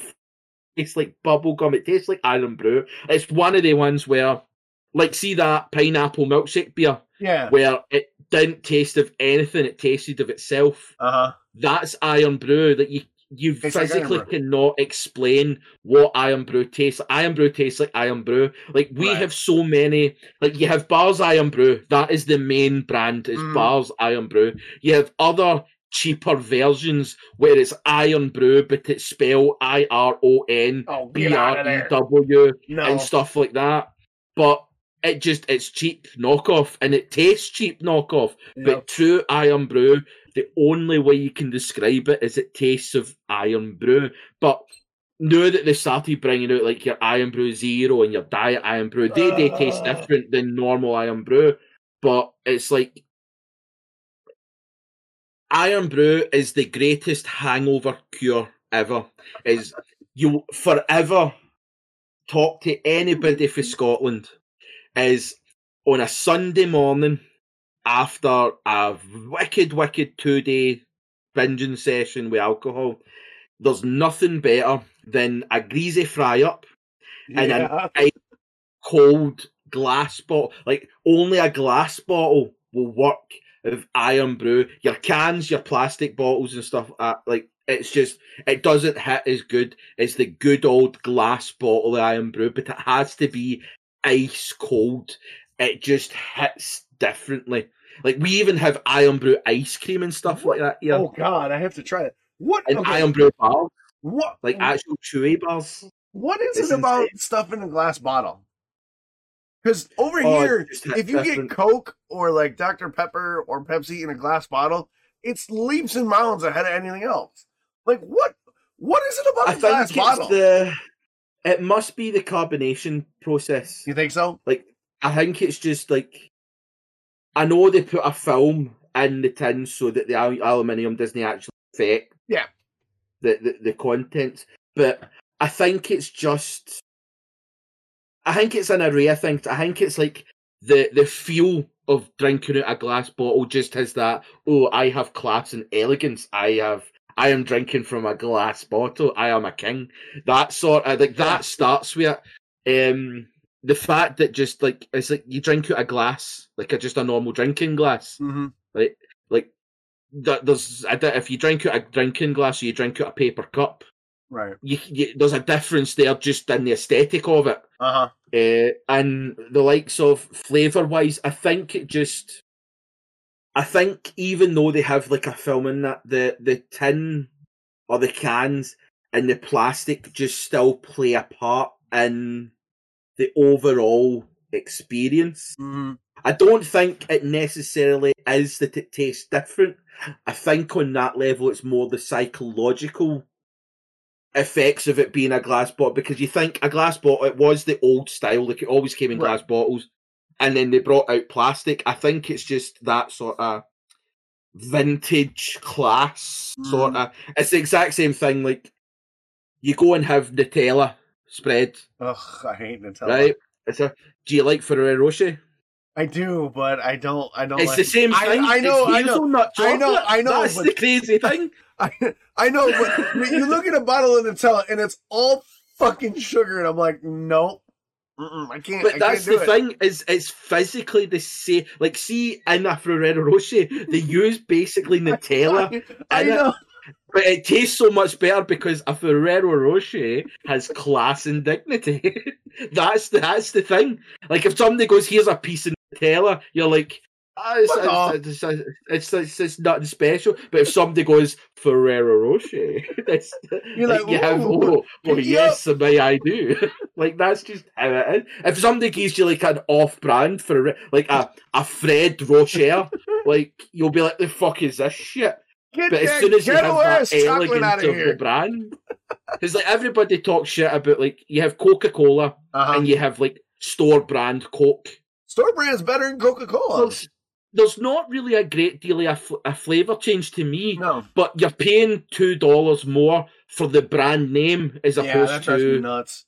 like it costs the exact same amount of money to make Coke Coca Cola as it does to make store brand Coke. hmm It's just that you're paying for the name brand. And they're That's made in the same factory. is. Pretty much. so it's to me, I think it's more the psychological aesthetic of the glass bottle Yeah. that just makes it like as I said, the, the Ferrero Rocher is the best kind of example that I can come to of the fact that Right. it's just hazelnut chocolate, but because the aesthetic of a Ferrero Rocher is big, it's the balls and the Mhm. the The the, dignitaries is where it, Right. it, it comes from.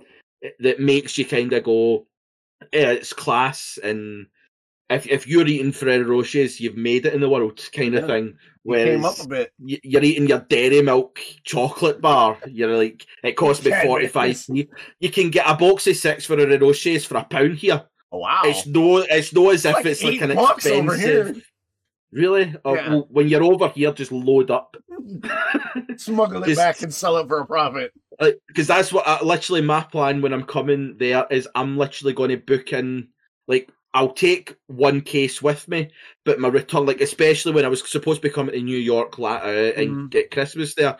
I've yeah the plan was is that I was taking a case with me Mhm. and then I was booking a second case to come back, so I was just going to buy another case in America right. and then just load it up with shite that I wanted to bring him. Like that was the solid plan. Was that I was just going to bring him the the chocolate, the, the, Mm. the uh, any food source that I can get a hold of. Uh, like there's a I don't know. There's uh, it's it's more than Salt Lake uh, City where uh, one of the my friend of a friend that came across from the states, and it's Ruby Murray's cookies. oh, okay. Um, she'd brought them across, and they are fucking phenomenal. And my other plan was I was going to go to Salt Lake City, go to Ruby Murray's, and Right. pick up a bunch of cookies and just take them with me as well. Like my plan was, is I was just like for a good for solid three weeks was just buy shit to bring home with me. And I would probably suggest you do the same here. Is Yeah. when you come here, just book in a, a third case going home with you, and just fill it with Irn-Bru, Ferrero Rocher, dairy milk, and then Irn-Bru bar. get a jacket and walk around town and be like, I got Ferrero Rocher, motherfucker. You want some of that Irn-Bru? Iron Brew is actually illegal here. Did you know that? Really? Why? Yeah, because it's got something in it that we there's a there's an ingredient in Irn-Bru that the USDA doesn't allow. So Irn-Bru is actually illegal in America. What makes that insane is that the UK and EU's food regulatory standards are so much more stricter than the US that it's insane to think that the UK has an ingredient that the US, like the United States of America, deem unsafe. The same nation that allow their cows to be fed fucking fertilizer yeah, and right. chemicals to beef them up deem a certain ingredient used in Scotland is unsuitable for human consumption. That blows my fucking mind. I'm Yeah. sorry. That is that's insane. Like, are we talking about the same United States? Like, you're not talking about like a, a secret No, United No, States that, that only Brew's exists within the United States. No, Irn-Bru's illegal. Irn-Bru is illicit. I'll be like, I got that illegal Irn-Bru. Make you strong. Make you go a long time. That's that is I've I genuinely didn't know that, and that is that is an eye opener. That that is a situation America has. Is they, they deem iron brews unsuitable. I, I think it's still some out. of the shit they put through. I'll have to double check, but I know a couple years ago I was watching a podcast where the dude was drinking Irn-Bru and he's like, I feel I'm a criminal, and he's swinging on it, and they're like, don't don't show it on camera, and I was like, why? yeah, I'll have to double check, but I'm pretty sure there's an ingredient or something in Irn-Bru that's illegal because of probably because like we have an an ingredient that's similar, and they don't want to like they don't want to have like the real shit. They want us to use our shit. It's the same thing like um over here in the United States, tonka beans. If if you know what a tonka bean is, uh, it's kind of like a mixture of vanilla and nutmeg and uh, cinnamon all wrapped in one. They're Okay. they're they're really really good, but they're like super illegal. But like they're all over like high end bars. You you can shave a tonka bean on on. So it's like one of those situations where like it's illegal, but everybody has it kind of deal. But the reason tonka Yeah. beans are illegal is because they come from um one of the Caribbean nations that we embargoed back in the 60s and then like um the food industry made a flavoring of tonka bean and they put it in some things which means the actual tonka bean can't be imported in the US because it'll infringe on the tonka bean flavoring. So what what you're saying is the US regulatory system has it in place that the Irn-Bru ingredients are too healthy to be allowed into the US because they have shit that has so many chemicals packed into it that does the same thing that they would rather like that that Irn-Bru does not cause enough diabetes. So it's not allowed in the US. Like, that's what I'm getting for this conversation. I'll have to double check, but yeah, essentially, probably, yeah. You're you're hitting No, no, that is too right on the- healthy and suitable for people's consumptions. How dare they sell that here? People uh, are only allowed to live till they're 45 and have diabetes and lose a foot. But that that that highlights the oxymoron of the food industry, doesn't it? Like you go to the grocery store, right? And we're kind of bullshitting about food and stuff, but that's an interesting point to talk about. Um, why when I go to the grocery store, the processed bullshit costs two dollars, but the organic whole food costs six. The That fuck is wrong is- with you? That is stunt A subsidiaries. That is basically see your produce stuff. Like see like see the fertilizers and the chemicals that it can pump into it. It makes it grow faster. Yeah. It means the production rate can be lower because they can pump out more. Whereas the organic stuff, because it takes longer to grow and it takes more like Labor. effort. Yeah. That's what you're having to do that for because it's the same. Like that's why in a lot of cases meat is quite expensive. Mm-hmm. Like, see, like an actual cut of meat. Like, if you were to go and get a steak or a fillet steak, and it's like twenty two dollars for steak. The reason why that is is because it takes you have to have your field for your cattle. So you have like your three acres of cattle field. In order to feed those cattle, you need to have 124 acres Yep. of vegetable patches that then feed the cows. But the food and the money that you get out of that one cow does not make up to the amount of land and food that is there. So that is why, like, it's one of the reasons why I had that kind of vegan dietary is because I came to the realization that it literally takes up more environment and land and that like they're literally having to kill off rainforests to make cattle graze in fields because it takes and not necessarily just for cattle it's to field the food to Mhm. feed the cattle that you get so like the exchange rate is so small like the amount of food you have to pump into a cow and the little food you get back means that the cow then costs more money because they have to recoup the losses of the amount of food that they pump in like one vegan or somebody that just eats vegetables can live for a year on one field of Mhm. food yet to feed a cow you need to have 74 fields Yeah, I, I guess my point wasn't necessarily the that the, the difference in the organic. My my my issue is why is the prepackaged processed bullshit food more readily affordable than actual real food? That's that's the No, problem. that's, I that's have. what I'm saying. Right, It's, I know. because the chemicals that they can use and the ingredients that they can use to kind of like flavor some. Like you can turn around and go, right, well, they make this banana bread, like an actual banana bread with bananas and stuff like that, it will cost X amount of money. But we can buy this flavoring for Fucking hate The- that.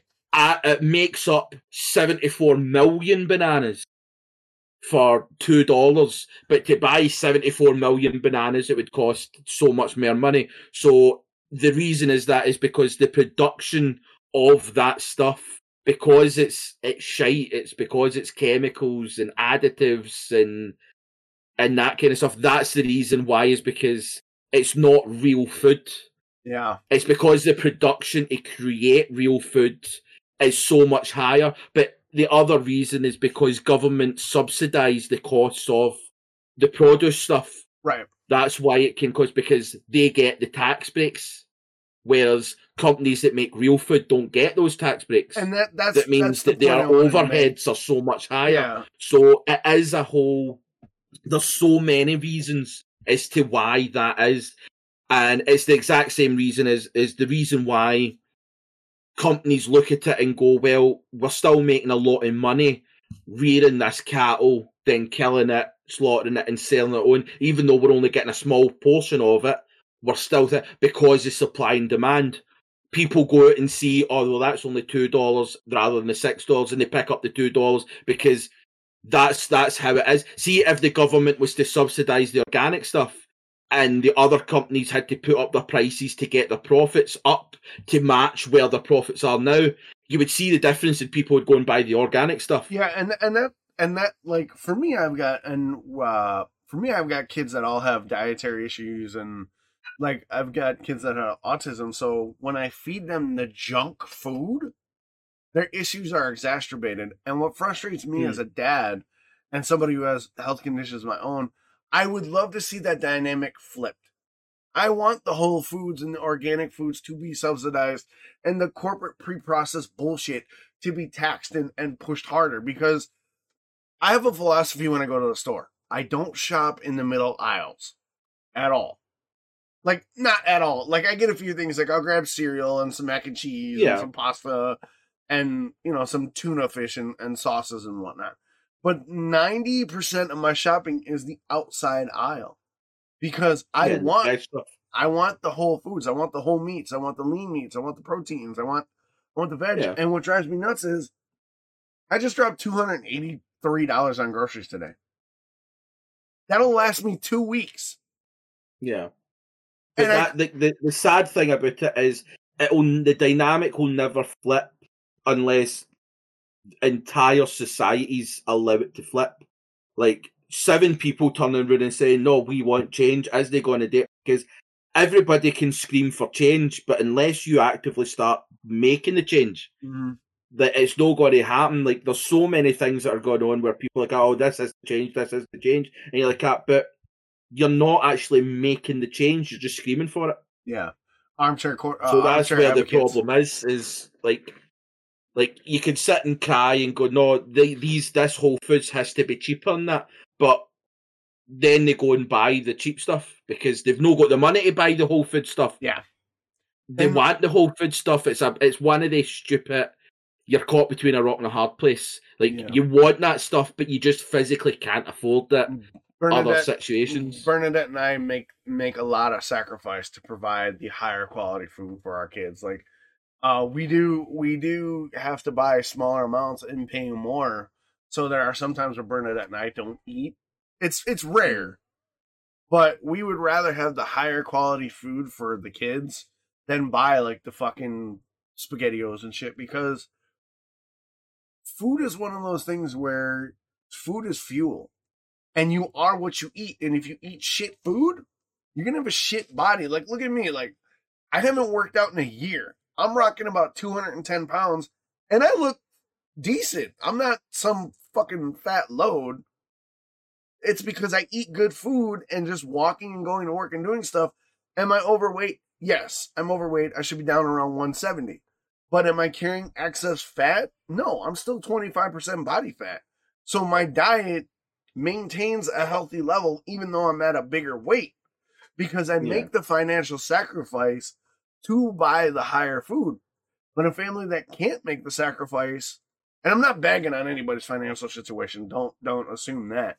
Mhm. I just I feel frustrated because all too often we're we're we're tasked with getting the bullshit because we can afford it when the real shit that'll actually help us is out of reach. And I wish the dynamic was sw- switched. And one of the things we're going to do when we move to the coast is the coast has a bigger abundance of um farmers markets. Right, yeah. So we want to shift our our shopping more to towards the farmers markets than the grocery store, so that we can Yeah. give back to the local eh, the local um the local farmers and whatnot, and and learn to do a lot of that. Because growing up in Michigan, and I'm gonna I know we're going a little long. We're coming up on we got like 50 minutes to two hour mark, but I really wanted to hit on this point in our conversation about food. Is I grew up hunting. I am an advocate of hunting uh for sustainability. And when we go out to Oregon, I would like to try and get back to fishing and hunting. At least Mm. once once a year, twice a year, going out there, maybe taking a deer, maybe getting an elk. And it's going to be a lot of work and I'm older now, but I would really love to do that because one elk if I can take it will give me all the meat for 6 months that I need Yeah.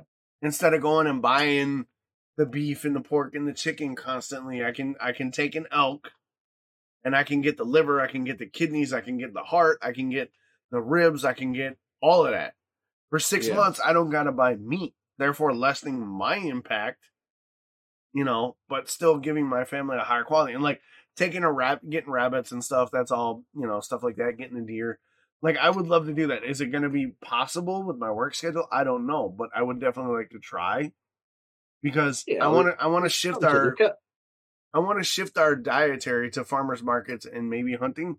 But the point I wanted to make is a lot of you see a lot of people online now that are like hunters are bad, and I grew up in a family where hunting was life, and as long as you're hunting for sustain, uh, what is it, subsistence hunting, I'm all for your sport. Go out hunt, do your thing. But like, if you're out there to take a rack from a deer and leave the deer, fuck you, fuck you. Yeah, I think it's the trophy hunting that's Yeah. that's causing the most thing. I mean, like I've never done hunting. Like I understand like why people do it in the sustain thing. So I, if like I wouldn't do it, I wouldn't necessarily like. I mean, I'm not going to hate people for Right. it. Like I'm not going to say, oh, I don't want to associate because like everybody's entitled to do what the f- they want. Mm-hmm. Like the, the the thing that always comes up is if you can cause the least amount of harm, then do it. Mhm. Like that's that's it. Like that was one of the reasons why I kind of switched to vegan for Mhm. a, a while there was because it was a case of well, like, yeah, like I, you don't actually need like like people keep on saying like, oh, you need meat for proteins. You don't. You can get You don't. protein out of everything. Protein is what your is amino acids that your body breaks down Yep. and makes it into proteins. You don't get proteins just from meat. You can get protein from bread. You can get it for peanuts. Like that's how you get protein.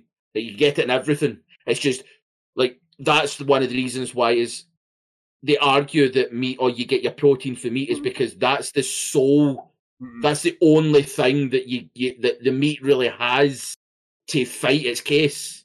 if Like if your sole focus is protein, why aren't you eating insects? Because pound for pound, insects have two to three times the amount of protein than Yeah. meat. And it has a lower impact on the environment. So if your argument is I eat meat because protein, you sh- that's a bullshit argument, like you're saying. yeah, You should no, exactly. Eat insects. If that if that's the case, then you should be eating insects. That because mm-hmm. that's you a can get bullshit protein argument. shakes now. Yeah. Like go and get your protein for a protein shake. Like those, like the like it's it's it's one of those arguments where the only argument you have for hunting is that you enjoy hunting. Yeah. Which is a fair it's the only argument you have. So that if that's your argument, everybody has to just go, no, that's fair enough. That's that's your prerogative. You could do what you want your life. Any other argument is bullshit because it's like, well, no, that's like you can get it. Like there's so many things, like there's political things that I'm not Mhm. going to get into Yeah. with that same sort of thing is that your only argument to have that and use that is that you enjoy it. I and love it's hunting for the me. fairest argument. Like if that's what you like, I wouldn't personally go out and start hunting myself, but I'm not going to shit on you for it. Like Yeah. it's your life. You you do that. Like I think what the problem is is too many people. Like, like and the, like the likes of like the vegan and and and and meat eaters and stuff. Like there's that constant battle, and it's not even a constant battle because the majority don't. It's Yeah, a small give a shit. minority Mhm. on both sides that the media fucking overreact and give them a bigger light than they should is the ones that like the vegans that are going into restaurants those horns and all Mm. that. That's such a small group of vegans. Most vegans just want you to like what I eat. Why does it affect you? Like how how good is your life that what I have in my plate affects you that bad? Who gives a fuck? And most of the arguments the other way is like like I, I have had it where I've turned around and said, "Oh, I am vegan," and it's like, "Why are you vegan?" It's like, ah, "Oh, that's none of your business." Like Yeah, I'm vegan, personal because choice. I'm vegan, and the reason why there's certain people, like it's not all people, but the reason why a lot, like many of them that have this argument is, is because they then want to justify why they eat meat, and it's Yep. like you, I don't ha- want to have this conversation. Like, It's like there's another stream that ha- that put it that way is that to her it's like what does it matter what I have in my plate? I'm enjoying it. You enjoy it. Like she does. They go and say to you. I mean, imagine eating steak. That's fucking horrible. Do you know how they got that steak? They fucking slit that cow's throat and let it bleed out and all that. Like that's not how you do it. If you want to eat steak, eat. But don't shit on me for my dietary wants and things. Like if I want to eat asparagus for my breakfast, I'll fucking eat asparagus. So if you want, if you have a problem with that, I'll stick the asparagus up your fucking ass. Like, Yeah, that, that's how I'd see it. So just One, one eat what the, you want, do what you want. one one of the reasons I like hunting, and you're right that I do I do as a kid I enjoyed hunting for hunting. One of the reasons why I enjoy hunting or want to get back into hunting now is because I enjoy wild game more than regular food, and wild game is so expensive in the grocery store that it's more economically economically sound and financially sound for me to go out and hunt it and get a whole animal for like 50 bucks for the hunting license than Yeah. having to buy a side of elk for 104. So one of the reasons I want to get back into hunting or like being like I'll pay a hunter to, you know, for part of his kill if I can't physically hunt is cuz I want wild game more than I want chicken and beef and cattle because not only is it more environmentally sound, it's also ethically better because the animal is taken cleanly. I know if I take the animal, I can take it cleanly. I can clean it, and I'm going to use that entire fucking animal.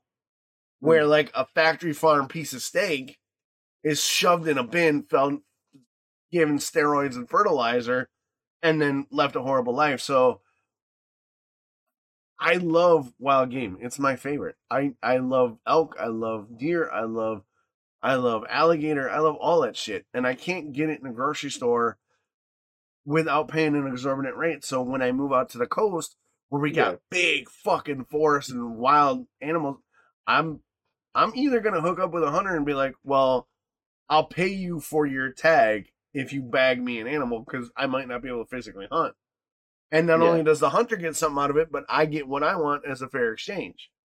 So which is fair enough. And it, like as I said, that's a it's a solid argument Yeah. that I would they say it and own it. So like that's that's how I see it is that people need to be more inclined of that where they Mhm. just go, well, if that's what you enjoy, then that's totally fine because Before I dried this off, I don't care. um, it was super slimy and it's super crumbly and won't peel. And it's still good. Uh, just do the best you can. crumbly. Yeah, it's sharp cheddar. It's it's very dry. Peel. do the best you can. If you need it to peel, take a really thin knife and slide it in between, and that might help. I know. I know. But Another thing for that is see if you take a kitchen towel Mhm. and dampen it and put the cheese in it it'll moisten it just enough to be Yep. able to slice without it crumbling. Yeah, but I'm I'm, I'm I'm trying to get her to figure it out.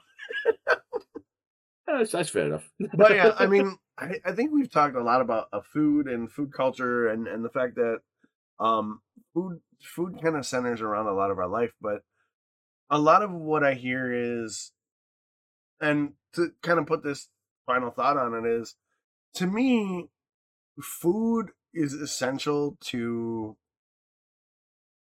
a lot of my life because that's where I get a lot of quality time with my kids, and that's where I get a lot of like time to kind of pass my knowledge down. So, like when we're sitting at a dinner table around a meal, we talk about our day, we talk about hope streams, and and and what we're looking forward to, and Yeah. a lot of that fun comes from joking about oh you know what we did or or how we made it and you and some of the viewers of, my twitch stream like i do food battles with my daughter who's been in and out all day. She's kicked my ass 3-0 that fucking bitch.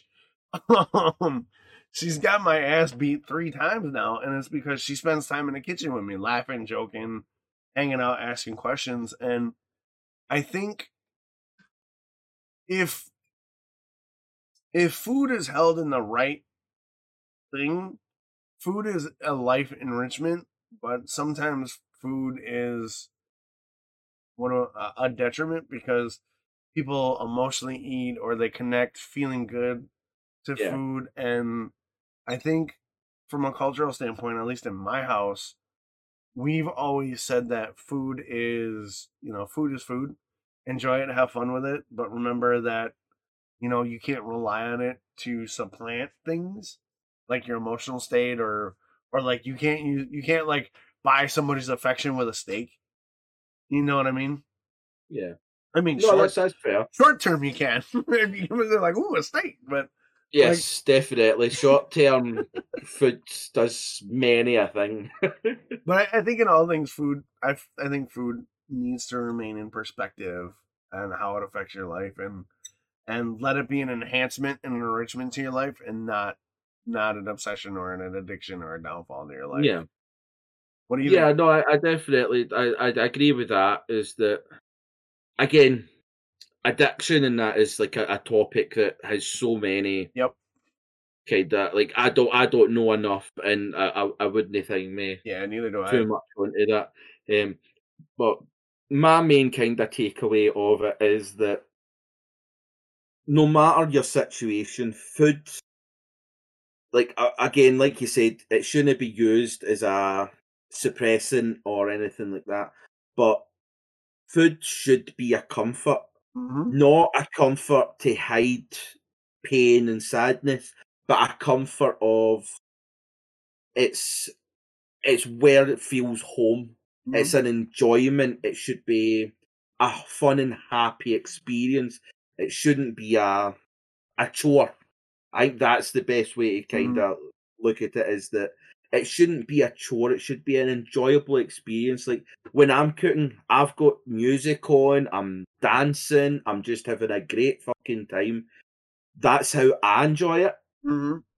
So I think the best way to say it is when you're cooking, do it what how you enjoy it and just have fun with it. Play like with it. if you if you want cook with your partner, cook have that sort of fun. Stick on music while you're cooking, have a dance, joke, cook with your children, show them how to cook, show them the basics. Like set them up for that basic life where they're no got like they'll know how to like you said even that survival instinct teach them that because you never nobody can tell you what your financial situation is going to be shit can happen Mhm. you might win some you lose some that's how life life is just like uh so just enjoy all those little moments share with your kids and your family how to do the basic survival style of being able to make noodles, be able to make toast, be able to stick something in the oven. Yep. Just those little things that means that when they grow up, they're not thrown out in that big bad world because the world is a scary fucking place. Yeah, it is. and it will beat you to the fucking ground. Like so, let's let's give people the best start that they can, and remembering that food is just an enjoyable, fun thing to love. Yeah. Like you do it every day, so enjoy it. yeah. And Like I have the same relationship with alcohol. right. I love it. it, it, it's a thing. So let's uh let's move on to the happy ending. We got about uh 30, 45 minutes because we keep about two two and a half hours. Let's go with your story first because I find this fucking hilarious, dude. It's all about the coos. Dude, but the kids. All right. it's let's- about the Highland coos and the fact that uh, Visit Scotland Mhm. which is our like travel like everybody come and see how amazing we are i mean it's, it's already apparent like we are amazing but the, now come and look at the website that shows just how fucking amazing we are like that, that's where we're at so what it is these are some shaggy fucking cows, man. Yeah this is this is prop this is scotland is when you think when you see scotland you think Highland Coo, and when you see Highland Coo, you think fucking Scotland. I mean, I'm not gonna What- lie. That cow on the cover is cute as shit. He's got the fur over the Uh, one eye. The lips are like. I mean, that's a good looking cow. Don't get me wrong. I'm not gonna Oh, date him, but he's a cute fucking cow. I'd feel I bad mean, about eating steak off of Never say never. Never say never. Sometimes the coos can get a nice wee beer in you. They have a nice dance, show you a good time. Next thing you know, you're waking up, arm around it, wondering what changed. Your little spoon in a cow. Yeah, I get it. Exactly. That's it. Like the big, fluffy, and warm. Like, So what? What's this don't knock it till you try it. What's this Right, well- about? basically visit Scotland cause Highland coos or to normal people a Highland cow right. Are like a mainstay of Scotland. Tourists flock to Scotland to come get photos with Highland I cows. mean, I want to take photos with it. Yeah, exactly. uh, so what what happened is during the COVID, obviously travel was Uh-huh. limited. You couldn't come tourists and that. So Visit Scotland decided at the just I think it was the beginning of March that what they wanted to do is basically have a Coo Cam. Mhm. So at the moment, every Tuesday, Every Tuesday. uh, Visit Scotland are posting up photos Mhm. of Highland coos from like uh, different areas of Scotland, like Dumfries and Galloway. They've got a farm up in Aberdeen. They've got a conservation up towards like Inverness and the Mhm. Highlands and stuff. So basically, they're ta- they're showing these photos as a kind of you can't come to the cows, so we're going to bring the cows to you. Nice. So it was basically just a nice little fun come and look at the amazing cows. And the plan that there is is they they're going to get a live stream at three of these sort of farms, hmm just showing the day to day life of the the gracious Highland Coo. And it's it's one of those stories where like that's really it. That's the that's the long that like Highland Cows of Scotland are starring in their own Coo Cam show. That's that's the, the, the title of the story. Uh, that's that's it. It's, it's just the fact they're going to start live streaming the fan farms, giving you the kind the, the, the lifestyles of these coos as they go on through their day to day life, and it's just that feel good out of Scotland where it's come and see your coos, Doesn't come and see the pride. doesn't doesn't doesn't that just doesn't that amaze you that in the middle of a pandemic where tourism is taking the massivest of hits, somebody was like, "Do you know what? Let's make a live stream of the keys," and everybody and everybody went, "Daddy, that's brilliant! Is. Sure, fuck it all." And that's pretty much. I mean, like, like when you actually read the the uh, the, the actual that it literally says Australia has kangaroos, China has pandas, and Scotland is known for its cows. Shaggy, ginger, pink tongue, Highland cows to be exact. And that's that's pretty much it. That's the whole thing. Is the fact that of all that has happened throughout this pandemic, somebody went, Do you know what we are missing? Some Cows. cows. Do you know what Twitter needs? Cows. Wrong. I mean, you got cat videos, dog videos, you got like pet videos, and now you got like these shaggy, fucking cute little cows just walking around the field, like, what up? Exactly. and like on the actual article, they've posted up the March second, and it's just a cow sitting there eating its hay, lovely sunshine in the background, and it's like, look at that, he is having a great fucking time. Like, uh, take a mo- uh, take a moment Take a to moment. chill and enjoy this beautiful scene this Tuesday, Kettlebridge Fife.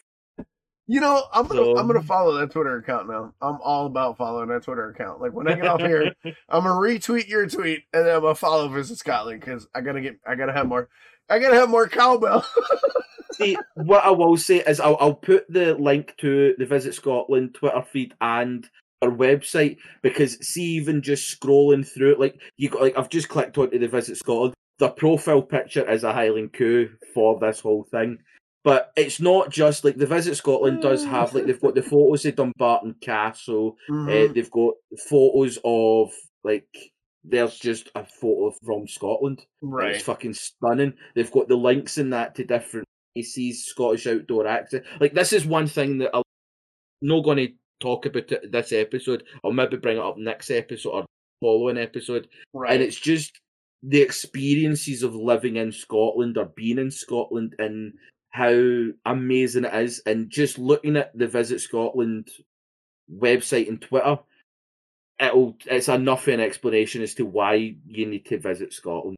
Yeah, I think I think uh, after the next episode when we have Monster on, I want to talk about some of the adventures that I've had in the states. Not necessarily like the the the bar story ones, but like I've Mhm. been to like Oklahoma, I've gone to Michigan, I've been to uh, California and stuff, and I kind of want to talk about some of the like hijinks. Like there was a I won't I won't do the full story here, but a buddy of mine went to or, uh, Oklahoma, and we went to a wildlife preserve and there's some shit that went down in that wildlife preserve because like you said like we live in a world where there's amazing shit around us all the time and like visit scotland's like you know what we got we got coos let's fucking do it and Yeah.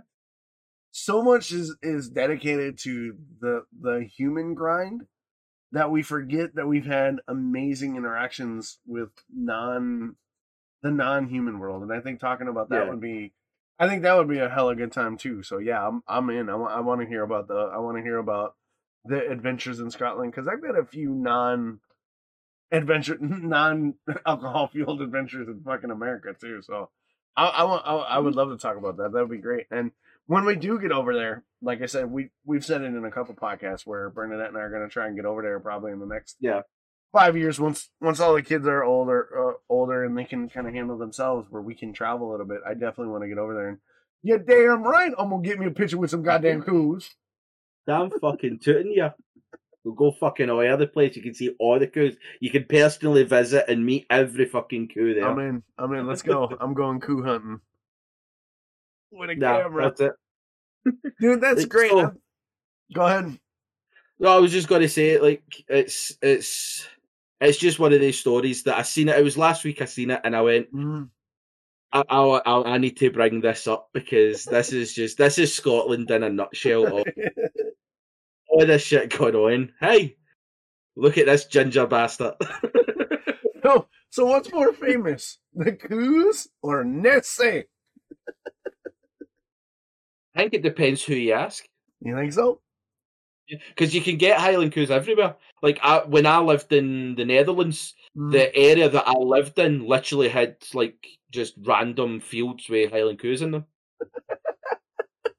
because Scotland gave them of gifts to like some nations. yeah Like they'd just be like, uh, "Oh, we are friends." do they really do Yeah. they really they're like here have a coo."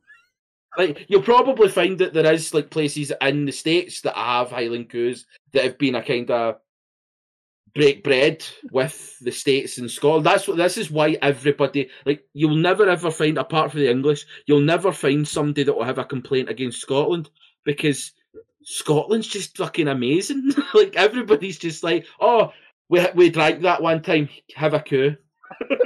That's just that. How can you be mad at that? How can you have any resentment towards that nation that go, oh, we're friends? Here's a coo. I mean, it's sound logic. You really can't be mad if they're like, here, have a cow. It's like, fuck, what am I going to do now? And I'll admit it, some of the pictures on this article, there's some cute fucking ginger bastards over there. Like, my dog would be like, can I go play with them? She'd be like, can I go play with them? I'd be like, no. yeah. But dude, it's amazing that it, the just what the pandemic has made people do. Like, just you know what? People need coos, and it, it like when you put it up there, I was reminded of that Saturday Night Live skit with Christopher Walken. Like, I need more cowbell. Yeah. They're like, fuck Yeah. that. You need more coo. You need more coo in your life. Is that that's that's basically it. It's, Visit Scotland's just went Saturday Night Live.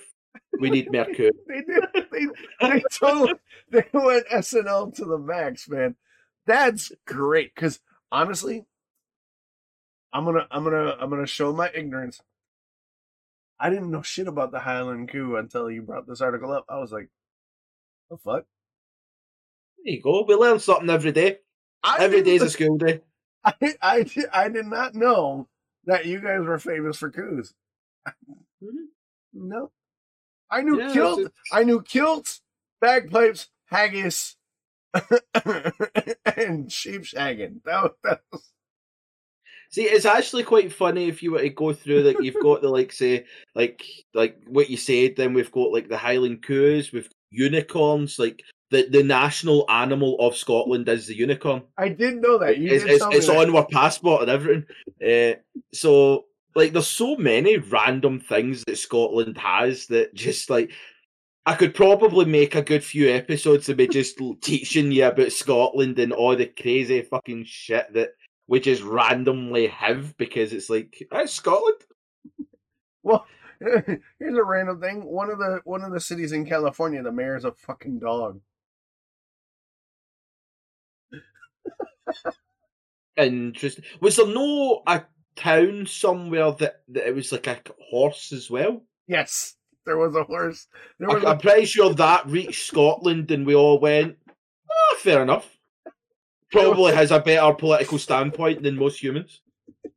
oh yeah, there's there's some there's some what the fuck shit over here. But yeah, Yeah. man, I dude, that article when you posted it, I looked at it before the show and I just I like I am now, just fucking died laughing. Like it's hilarious to me. oh my god. And to that, we will transition into something that's as we discussed earlier in the show, Dox is kind of like a tree hugger. There's an there's a gentleman who has created a biodegradable solar panel that clean that that um converts CO2 into oxygen and can be used in space. Oh, yeah. These- Like you've just went everything that you do in a happy ending is rolled into one news story for you here. exactly. It's great. And here's the thing. These solar panels are made out of fucking algae. What? How do It's there there's it's something else. there's I, I gotta get this this uh this kid's name right. He's a 23 year old Mexican biotechnician and winner of MIT's 2019 Latin America Inventors Under 35. His name is Adan Ramirez Sanchez. Like this dude made solar panels powered by algae instead of like precious minerals like silicates and whatnot mined from the earth. So we were talking about sustainability with the farming. This kid was like, Mhm. hold my beer, hold my Tecate. I, got you. and he took algae and was like, hmm. The algae uses photosynthesis for energy. Yeah. Can I somehow take the power of photosynthesis, turn it into power, and make the byproduct be oxygen? Mind blown, right there. I mean, I I don't know why I didn't think it sooner. We all knew that. right? Just, yeah, like we knew that photosynthesis. Catch up, catch up, Adam. Like, dude, that that right there is a game changer, dude. Because right now, solar panels are made from really like difficult to ma- manufacture, limited quantity materials like silicates and diamond and all that shit. Like goes into making solar panels. Algae you can grow in your bathtub. You don't want to, but you can.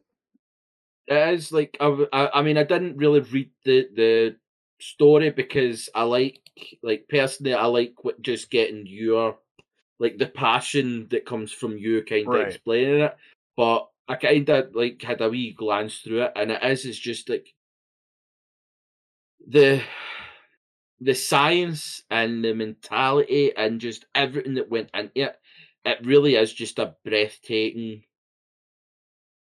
It's a breathtaking idea Yeah. and like just what it means for the environment and just Mhm. e- not just even the, the, the environment but like like like you said it can be used in space that like space travel the fact that i think it said that it was uh, another biotech that's been developed by nasa and esa Mm-hmm.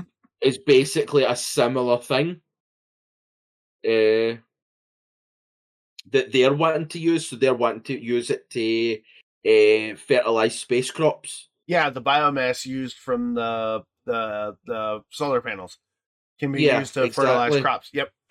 Mhm. So like, there's like so much of this one invention that's just like it- it's just kind of went. Do you remember these 17 problems that we had at 19 different things fixed it. solved?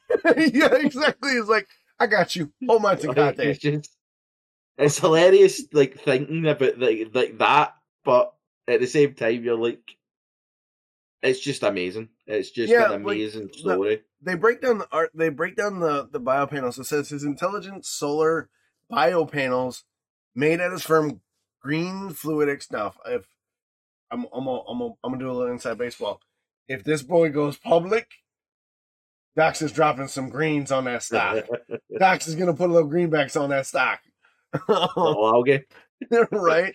Um, it, they're one part microalgae, one part nanotechnology. They absorb CO2 before converting converting it into electricity and oxygen. I mean, talk about like nine thousand level brain. Yeah. This kid, and this kid, like when you think, uh, and and to be to be completely like when you think of Mexico, right? All the you you know a lot of negative stereotypes, gangs Yeah. and cartels and and like, but then you you look at it in the the rich culture of Mexico and and the fact that an idea was like this was allowed to flourish and be supported yeah and kudos to that kid and his science teachers and everybody who was like, you know, kid, you're onto something. And like for Yeah, MIT to to to reach out and kind of award this kid, like like you said, this thing it can be used in space to solve like problems that like how do we how do we like fertilize crops and how do we like produce oxygen in a no oxygen atmosphere like dude you Yeah. could run those panels to to power the ship and cycle the the CO2 scrubbers you wouldn't need CO2 scrubbers on ships because Yeah. you would literally just breathe these panels would absorb the CO2 generate electricity and refresh the oxygen like it's, the- it is, it's just it just it blew my mind when I found this art. I was like, "Are you fucking like that is some epic level galaxy brain shit there." Like, oh my god! And the fact Yeah, that sure. this kid turned it into his own company, he was like, "Bring it!" I was like, "God damn, he's 23, dude!" I am like eh, so impressed. And last week we were talking. Last week when we talked about space, we were talking about we wanted society to flourish and be where in Yeah. where where innovation can be held up and pushed forward and this kid comes out with a revolutionary potentially potentially let, let's call it Yeah. what it is potentially game changing thing because the problem with modern solar panels is they're not efficient right they get up to about 75% 80% conversion rate Yeah. This shit not only does that, but it also produces oxygen. Like, and cleans bullshit out of the environment. Come on, man. C- come on, man. That's like, that's insane. it says the invention just gets better and better. However, the panels are today biodegradable since they are made from algae and abundant and abundant marine materials. They produce biomass while running, which can be collected and used as fertilizer, not only for space crops, but for our shit. Yeah. Like your byproduct is oxygen and fertilizer. Exactly. Like that's that's the bit that's just completely like like there's no downside to it. That's, that's really not like how did we not have this before? Like like geniuses before didn't like what the thought process of this kid, and this is the, the thought experiment for me is like, was he just chilling by the pond and being like, you know, photosynthesis is a bitch. Like, how can we harness that? You know, like electricity is expensive, and carbon dioxide is a real killer. Let me see what I can do. Hmm. It's just, it's just the good old water cooler talk. That's all this is. I I am beyond impressed that this that this is even a possibility. Like, are you shitting me? It's it's just I'm gonna have to look a lot more into it. Yeah, me too. Like, I'm like into it, like all 100. percent Bro, if you go public, Dox wants to drop some bennies on that. I'll, I'll drop a 50 spot. Give me some of that stock, boy. It's, it's great. Definitely. But I mean, come on, like, but this article also highlights like the need, and, and uh, it doesn't say specifically that he's inspired by like sci-fi or science fiction, but you know, Mhm. he had to have been inspired by like Star Trek or Star Wars or some sort of future tech show or future tech book where he went, you know, because there's instances now in the real world where like tricorders and cell cell phones, right? We went. I'll bring up the cell phones again. Cell phones were inspired by Star Trek communicators. It's a fact. Like the woman who made Wi-Fi and cellular was like, okay, I need to bounce signals around. And then when that tech, somebody took that tech and went, you know what? I want a Star Trek communicator. And it says the inventor of the cell phone was like, I was totally inspired by Star Trek. I wonder what this kid's inspiration was. I would love to talk to this kid and just be like, how the fuck do you come up with algae solar panels, bro? Like what what was your inspiration? And dude, you're amazing. You're my you're my guy. Like I'll ride with you all day. Well, I mean, he's over 21, so eventually get him on the show. That's right. Eventually. I'm, put his name in the ledger of like wish list guests. Be like Aiden Sanchez, bro. You got to tell me how you made it. Because- But yeah, like like we talked about last week, if we just let invention flourish, what could happen? Boom. This article. Fuck it. Dude, I'm I'm like I'm like geeked, man. I cannot believe that something like this is I couldn't even fathom it. And I think that's why it blows my mind even more. Is like, Yeah. dude, you took algae and you made a CO2 scrubber and a power source. Like it's, it's unreal. insane. It's, It's just unreal. insane. Like, I'm, I'm trying. I'm going to have to shut it down because I keep on just trying to read it, and I need to read it off stream because I, I don't want to be sitting just constantly I know, Oh, I know. look at this. beauty.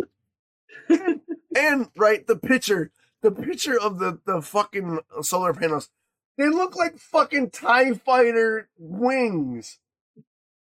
Like I seen it and I was like, "Is that a fucking Tie?" That, honestly, that's what caught my interest too. I saw the picture and I was like, "Is that a fucking Tie Fighter?" and then I read the article and I was like, "Oh shit, dude, it's so good." Oh my Yeah, god, it's, it's, it is.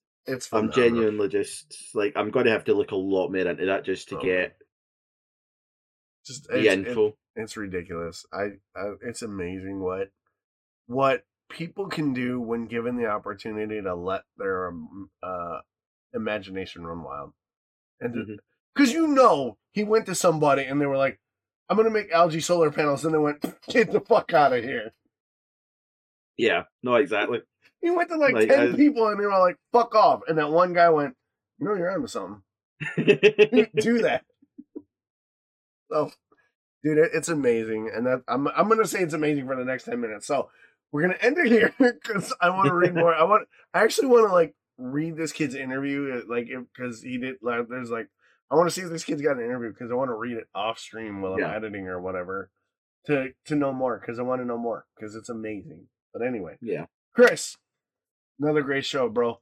Where can the Yeah. people find you? Where can they reach out to you and do the thing? What, what's up? Yeah, you can get me on Twitter, get me in the YouTube YouTube comments. Who's the YouTube Yeah, the U the UQ's comment. uh, yeah, Twitter at Chrissy C ninety, YouTube Chrissy C ninety. That's the best places to get you or get me. I Get you. I'm it yeah, you can get me there. uh, I'm on other kind of I'm I'm I'm using Twitter Twitter. God, I, I, that, wow, Everybody that's alcohol has hit me hard. You can you can tweet me on Twitter.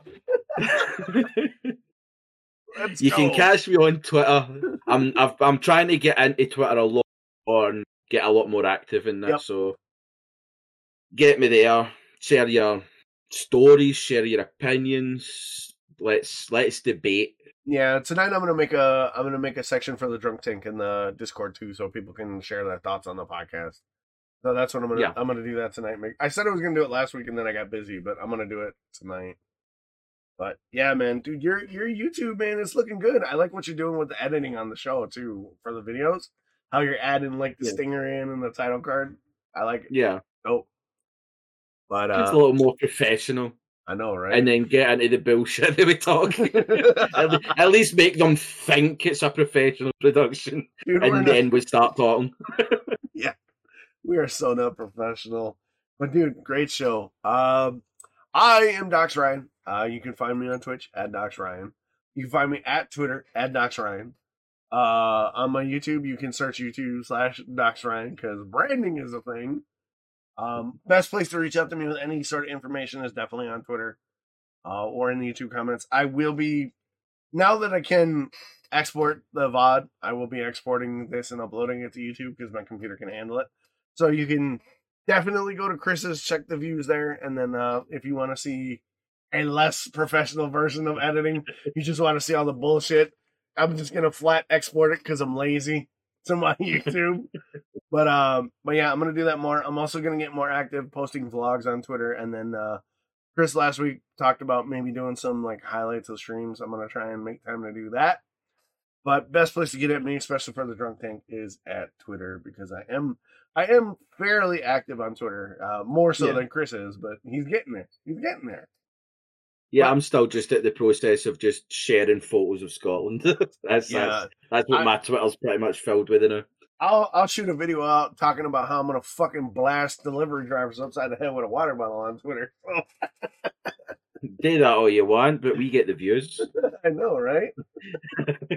So, guys, thank you very much. Next week, very important. Next week, we will be back live, live streaming the podcast, and we will have our first guest.